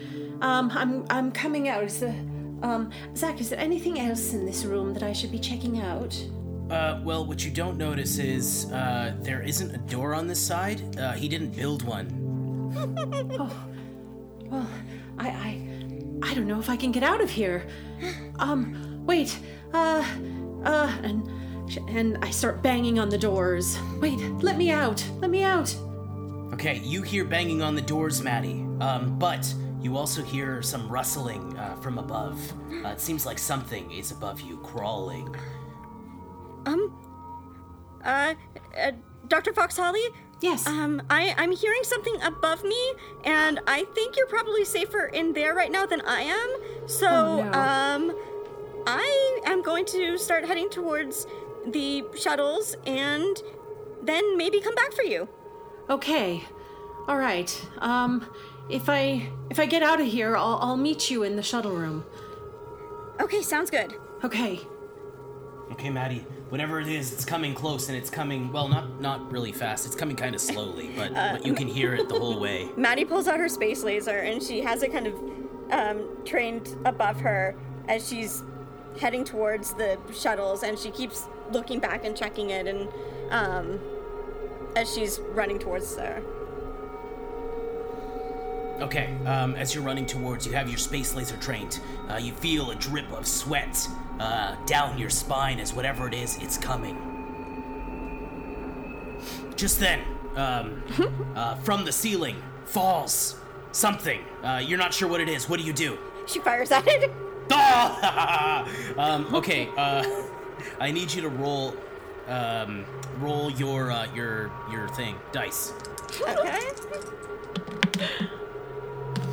That's an eight. An eight. Okay, cool. Uh, you fire the thing.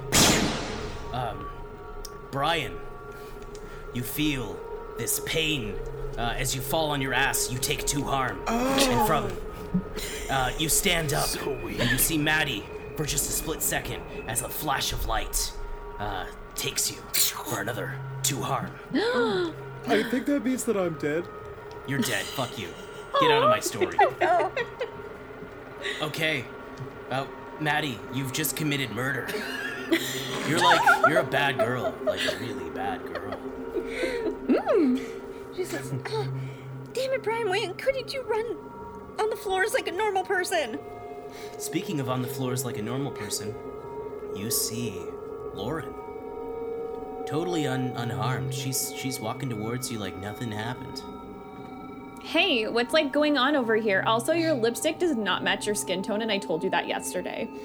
I know, but I have more important things to concern myself with, like science. Oh my god, what did you do to the janitor man? In case you didn't know already, there's some weird stuff going on around this building. There's some weird goo, and Oh. anyways, I thought it was that. It wasn't. My bad. So there's like something bad in the ship, eh? That's not great. Uh, no. So if I were you, I would try to find any of the other Laurens and tell them not to eat any weird goo that they see because we've had a number of them that have already done that, and it seems like I don't know a character trait or something of all you Laurens. Hmm. You're like so funny. Zach, did she keep walking towards her? Uh, I'm gonna say yeah. You're probably like just a couple feet away, like totally within kissing distance. Why? Why are you walking towards me when you should be like going towards the other Laurens? Like, did you not just hear hear what I said? There's weird stuff going on. Shh. She puts she puts like a finger on her lips and says, "I'm gonna help you get that lipstick off, okay?" And she leans down for a kiss. Oh jeez. Oh man. Maggie's gonna try to shove her. Okay. No. Um, uh, make uh, a die roll, Maddie. Uh, you're just gonna add one to this because you're kind of like scary, I guess. Uh, Lauren, you're gonna add four to this roll. Whoa! That's a twelve. Oh no, I got an eight. Oh no. Okay. Um, so you put your finger on the lips. Um, uh, Maddie, you can feel um, your lips. They're they're they're feeling swollen. What, what? What are you doing to me? Kane, I love you. Okay, I'm sorry. Um, Maddie, uh, this is happening to you. What do you do? She's gonna keep trying to shove her and be like, "Get, get off me!" Lauren pulls out a space gun and shoots you dead. Ew. Oh, can't believe. We, whoa, we were almost there. Okay. Uh, well, sorry, you're dead. I'm sorry. That's Um, okay. I think Maddie would have liked going out fighting. You hear all of this, Commander Holly. Who's there? Who's behind? Who's behind this door?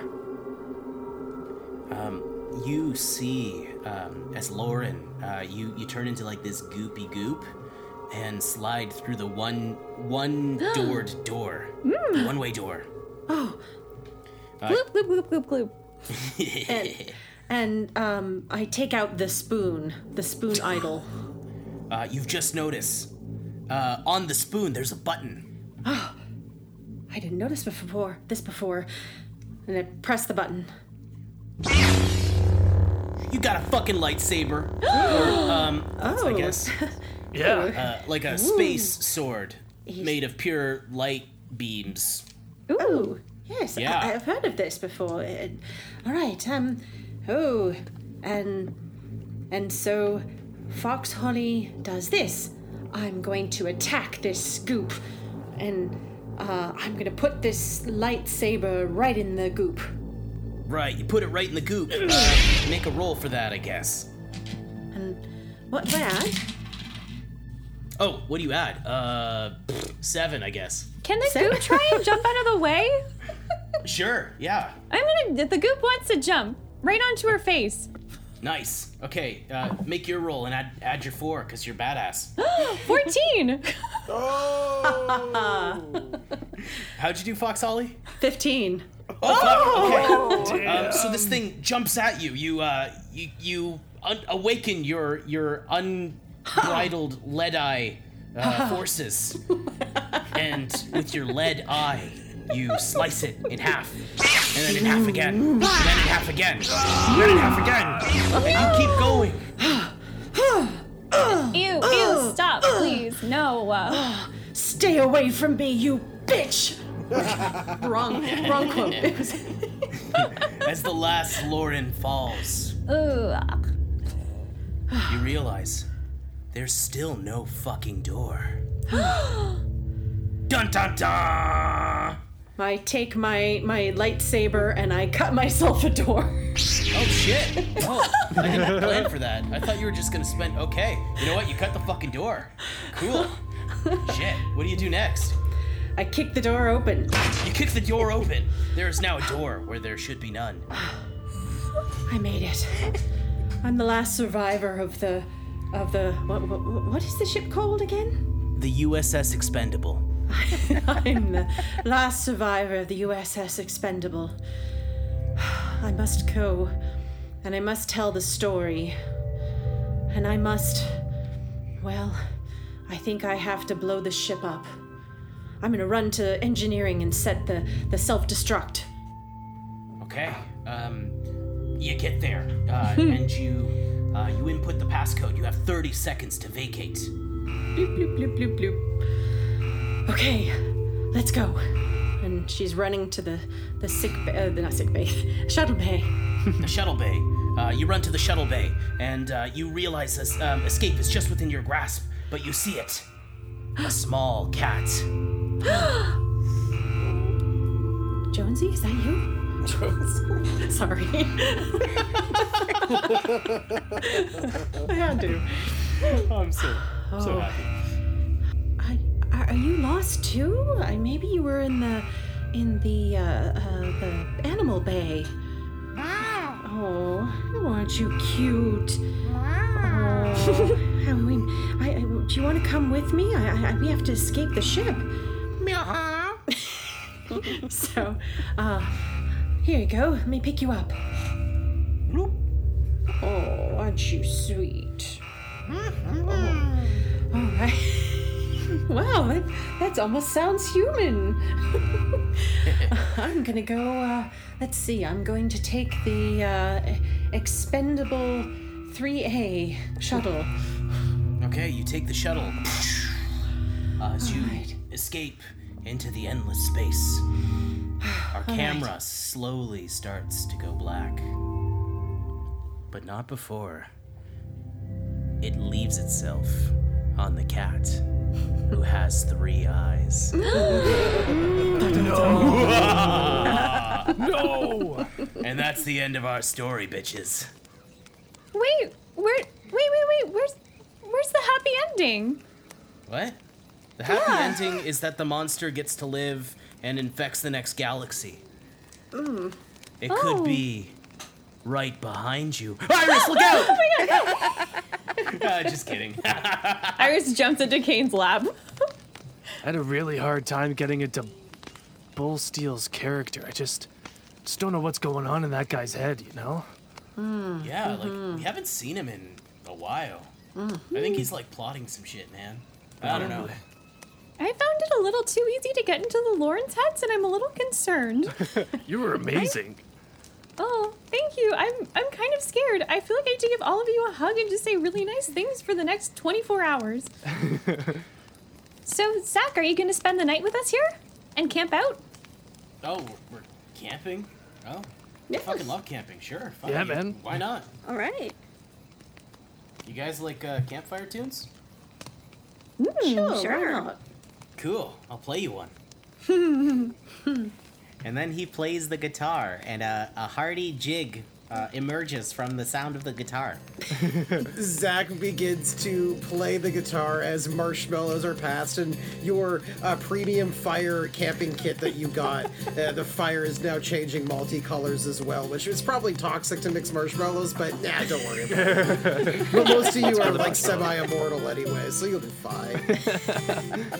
and as our camera kind of pans, our camera uh, fixes with a downward shot of the group around the fire and pans up and up and up as our group gets smaller and smaller within the woods, and it flips up to the very sky. And for a second, you swear you see a spaceship cut across the stars as our camera fades away.